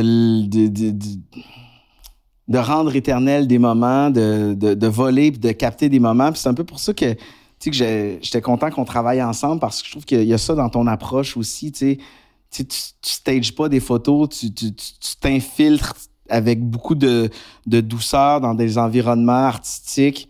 Tu te laisses imprégner de la vibe, tu observes, puis à un moment donné, on ne voit plus, tu disparais, puis clac, clac, clac, tu, tu, voles des moments. Puis ça, je trouve ça précieux. Je trouve qu'avec avec l'instantanéité puis la facilité de prendre des photos, maintenant, on stage des affaires, puis on, mm-hmm. si, la, si, la, photo est pas bonne, on la reprend, puis on en prend mille. Puis, tu sais, on dirait qu'on a enlevé le petit côté précieux du moment parce que, oui, on peut le refaire, on, peut le créer de façon artificielle. Mais, tu sais, euh, dans le début de la photographie, c'est un événement. Là, je veux dire, le village au complet va être derrière votre photographe parce que c'était comme, c'est une shot, puis elle va prendre un sacré bout de temps à prendre. Fait que c'est comme. Fait que c'est ça. Je trouve que je voyais ton, ton, vieil appareil qui traîne là-bas. Le fait d'avoir genre 12 chances ou 24 chances, ça rend le geste encore plus précieux. Puis ça, on s'est éloigné de ça en pouvant remplir nos selles de je sais pas combien de gigs de photos puis de vidéos, mais c'est ça. Ce que j'aime dans ton approche, c'est le côté un peu. Euh, euh, témoin. Témoin, voleur de moments. Mhm. Mais c'est pour ça que j'ai investi, pas, pas, je parle pas monétairement, mais investi de mon temps et mon énergie au fil des années dans du documentaire parce que je trouve le beau déjà formidable. Puis moi, je veux juste documenter le beau pour ce qu'il est. Je, je fais pas de retouche dans mes photos dans le sens où je vais appliquer une colo, mais je vais pas enlever des objets. OK. Puis pour moi, c'est juste, tout est déjà beau. Ma job, si les conditions sont difficiles, mettons, de lumière, ma job, ben, c'est un, challenge encore plus grand, plus stimulant de comme, OK, il y a une mini source de lumière, comment on va faire 20 belles photos avec une mini source de mm. lumière, surtout pendant des gros shows comme la Saint-Jean, ça mm. bouge vite c'est un grand territoire à couvrir. Quand j'ai shooté Half Moon Run sur les plaines pour la fermeture euh, du Festival d'été de Québec, c'est courir en arrière, courir en avant, c'est juste hallucinant. Euh, dernière question, comment toi, avec ton expérience d'animation, comment tu approcherais l'animation d'un podcast? Comme qu'est-ce qui diffère d'un podcast que tu penses de ton côté, tu mettrais plus euh, d'importance dessus versus des shows qui sont plus coupés comme à la radio ou à la télé? Hum, je pense que Ben, que le, le podcast est séduisant justement parce qu'il est ce qu'il est. euh, pas trop de montage, une espèce de, de parfaite imperfection parfois. sais, c'est-à-dire que des fois, tu écoutes des, des- des discussions, des rencontres qui sont profondes, puis qui, tu sais, qui auraient été, euh, qui auraient été vraiment, qu'on aurait tenté d'embellir dans un contexte de télévision, tu sais, remplir l'écran d'infographie de ci, de ça, tu sais, de... tandis que il y a quelque chose de fidèle à la vraie vie, j'ai l'impression qu'on on boit un verre, on jase, puis à un moment donné, on, oublie le temps. Puis je pense que les gens ont besoin de ça dans, le bruit ambiant, dans, dans tout ce qui est ultra packagé partout. Euh, on est tellement sollicité, on essaie tellement de capter notre attention à coup de secondes, à coup de story, puis à coup de reel, que là, des fois, ça comme donne un, ça nous donne un break de pouvoir être témoin de quelque chose qui est, qui est- c'est comme un éloge de la lenteur pour moi, le podcast. Puis j'aime, puis tu sais, c'est ça, t'es préparé, je trouve ça le fun aussi. Tu sais, je, fais- je, je fais pas de podcast, je sais pas comment comment je le ferais, mais ce que, ceux que j'aime souvent, c'est que ceux qui sont, qui ont, tu sais, il y, a- il y a un abandon dans les rencontres que tu trouves stimulantes, que je trouve stimulantes, mais j'aime ça comme sentir que la personne c'est, est préparée puis qu'il y a comme une, une quête d'aller quand la personne sait un peu ce qu'elle veut aller chercher dans son entretien, je trouve des fois qu'il y a des podcasts, c'est comme ah, on, on jase, euh, puis on sait pas trop, puis c'est correct, là, ça peut créer des moments vraiment euh, dépendant du style du podcast, mais Ouais. quand il y a quand il y a de la substance, je trouve ça, je trouve ça beau. Mais pour moi, je fais ce podcast parce que je trouve ça, je- à force d'avoir voyagé seul pendant 10 mois, euh, tu reviens à, à découvrir la, la richesse qu'une conversation peut avoir. Puis une conversation, tu sais, j'adore justement le mix entre conneries. Les affaires Mm. les plus stupides, tu sais, on peut tellement rire qu'on parle la même langue, mais on peut aussi parler de trucs super profonds, choses que tu n'as pas vraiment euh, la capacité de faire avec tu sais, des gens qui, qui, qui ont seulement en anglais, mettons, Hi, how are you? Alors, juste cette richesse qu'une conversation peut avoir, la profondeur, la stimulation, l'émerveillement, à quel point ça nous fait croître. C'est pour ça que j'adore la lenteur d'un podcast, Mm. puis de, de pouvoir entrer dans des sujets qui prennent un peu plus de temps qu'un petit trois minutes euh, à la télé. Tu le prépares comment?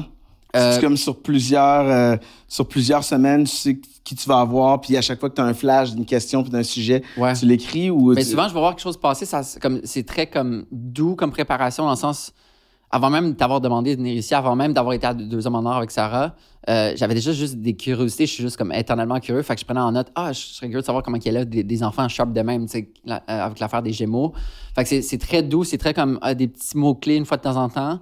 Puis là, mettons, je me suis pris toute la semaine dernière, une semaine, pour préparer les, les 10 invités.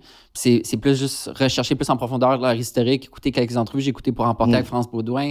J'ai écouté euh, La Tour avec Patrick Ah. Euh, écouter un peu des trucs un peu plus vieux, pourquoi tu avais fait OD. Mais c'est pas une question que je veux Mm. te reposer parce que j'avais compris.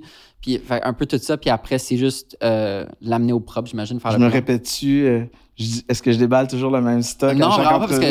mais en fait, pour pas que tu balles le même stock, c'est tout pourquoi je t'ai posé des questions Ouais. différentes. Mais la saison 1, justement, j'avais des papiers comme ça, mais je les avais en dessous de moi. Mm. Puis je m'étais donné le défi de- d'avoir ma structure dans ma tête et non de lire. Parce que je trouve que c'est quelque chose de plus euh, raw, organique à juste one-on-one. Mais là, en en enregistrer trois par jour, ça demande comme beaucoup d'énergie de cerveau. Fait que pour enlever le stress d'avoir euh, l'entrevue prête dans ma tête, je préfère juste laisser sur papier. Puis, Ah ça- puis au bout de la ligne, ça change rien. Puis même peut-être ça peut être mieux, parce Mm. que, tu sais, mais là, tu vois, on n'a même pas passé comme la moitié. Ça fait combien de temps? Ça fait déjà une ça fait une fait qu'on va Une heure et demie, salut tout le monde. C'est une demie qu'on jase. Si vous encore là, si vous êtes encore là, vous gagnez un toutou. Écrivez au 514. Mais Pierre-Yves, merci beaucoup. Merci à toi. Merci d'être curieux, d'être toi-même, de continuer à faire des projets palpitants, d'y aller avec ton cœur, euh, de, de semer des, des belles idées dans la société qui peuvent en inspirer plusieurs. Puis euh, merci Ah, smart, aujourd'hui. merci. Que je te renvoie l'appareil. Merci de, de créer cet espace de discussion-là.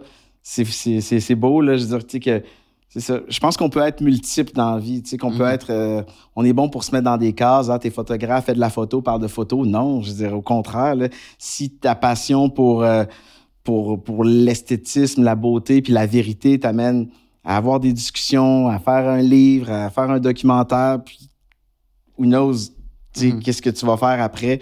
Je pense qu'au contraire, faut voir chaque étape comme un tremplin vers la prochaine. Peu importe où ça nous amène, faut pas, euh, Hein, Qu'est-ce que les gens. ah, Est-ce que j'ai le droit de faire ça? On sent Chris, on le fait parce que la vie est courte. Mhm. Puis le dénomina- dénominateur commun, c'est juste d'être soi-même, Mm. d'y aller selon ses valeurs et son cœur. Exact. Voilà. Alors, merci. Ouais, merci. Cheers. man. Yeah. Salut tout le monde. Let's go.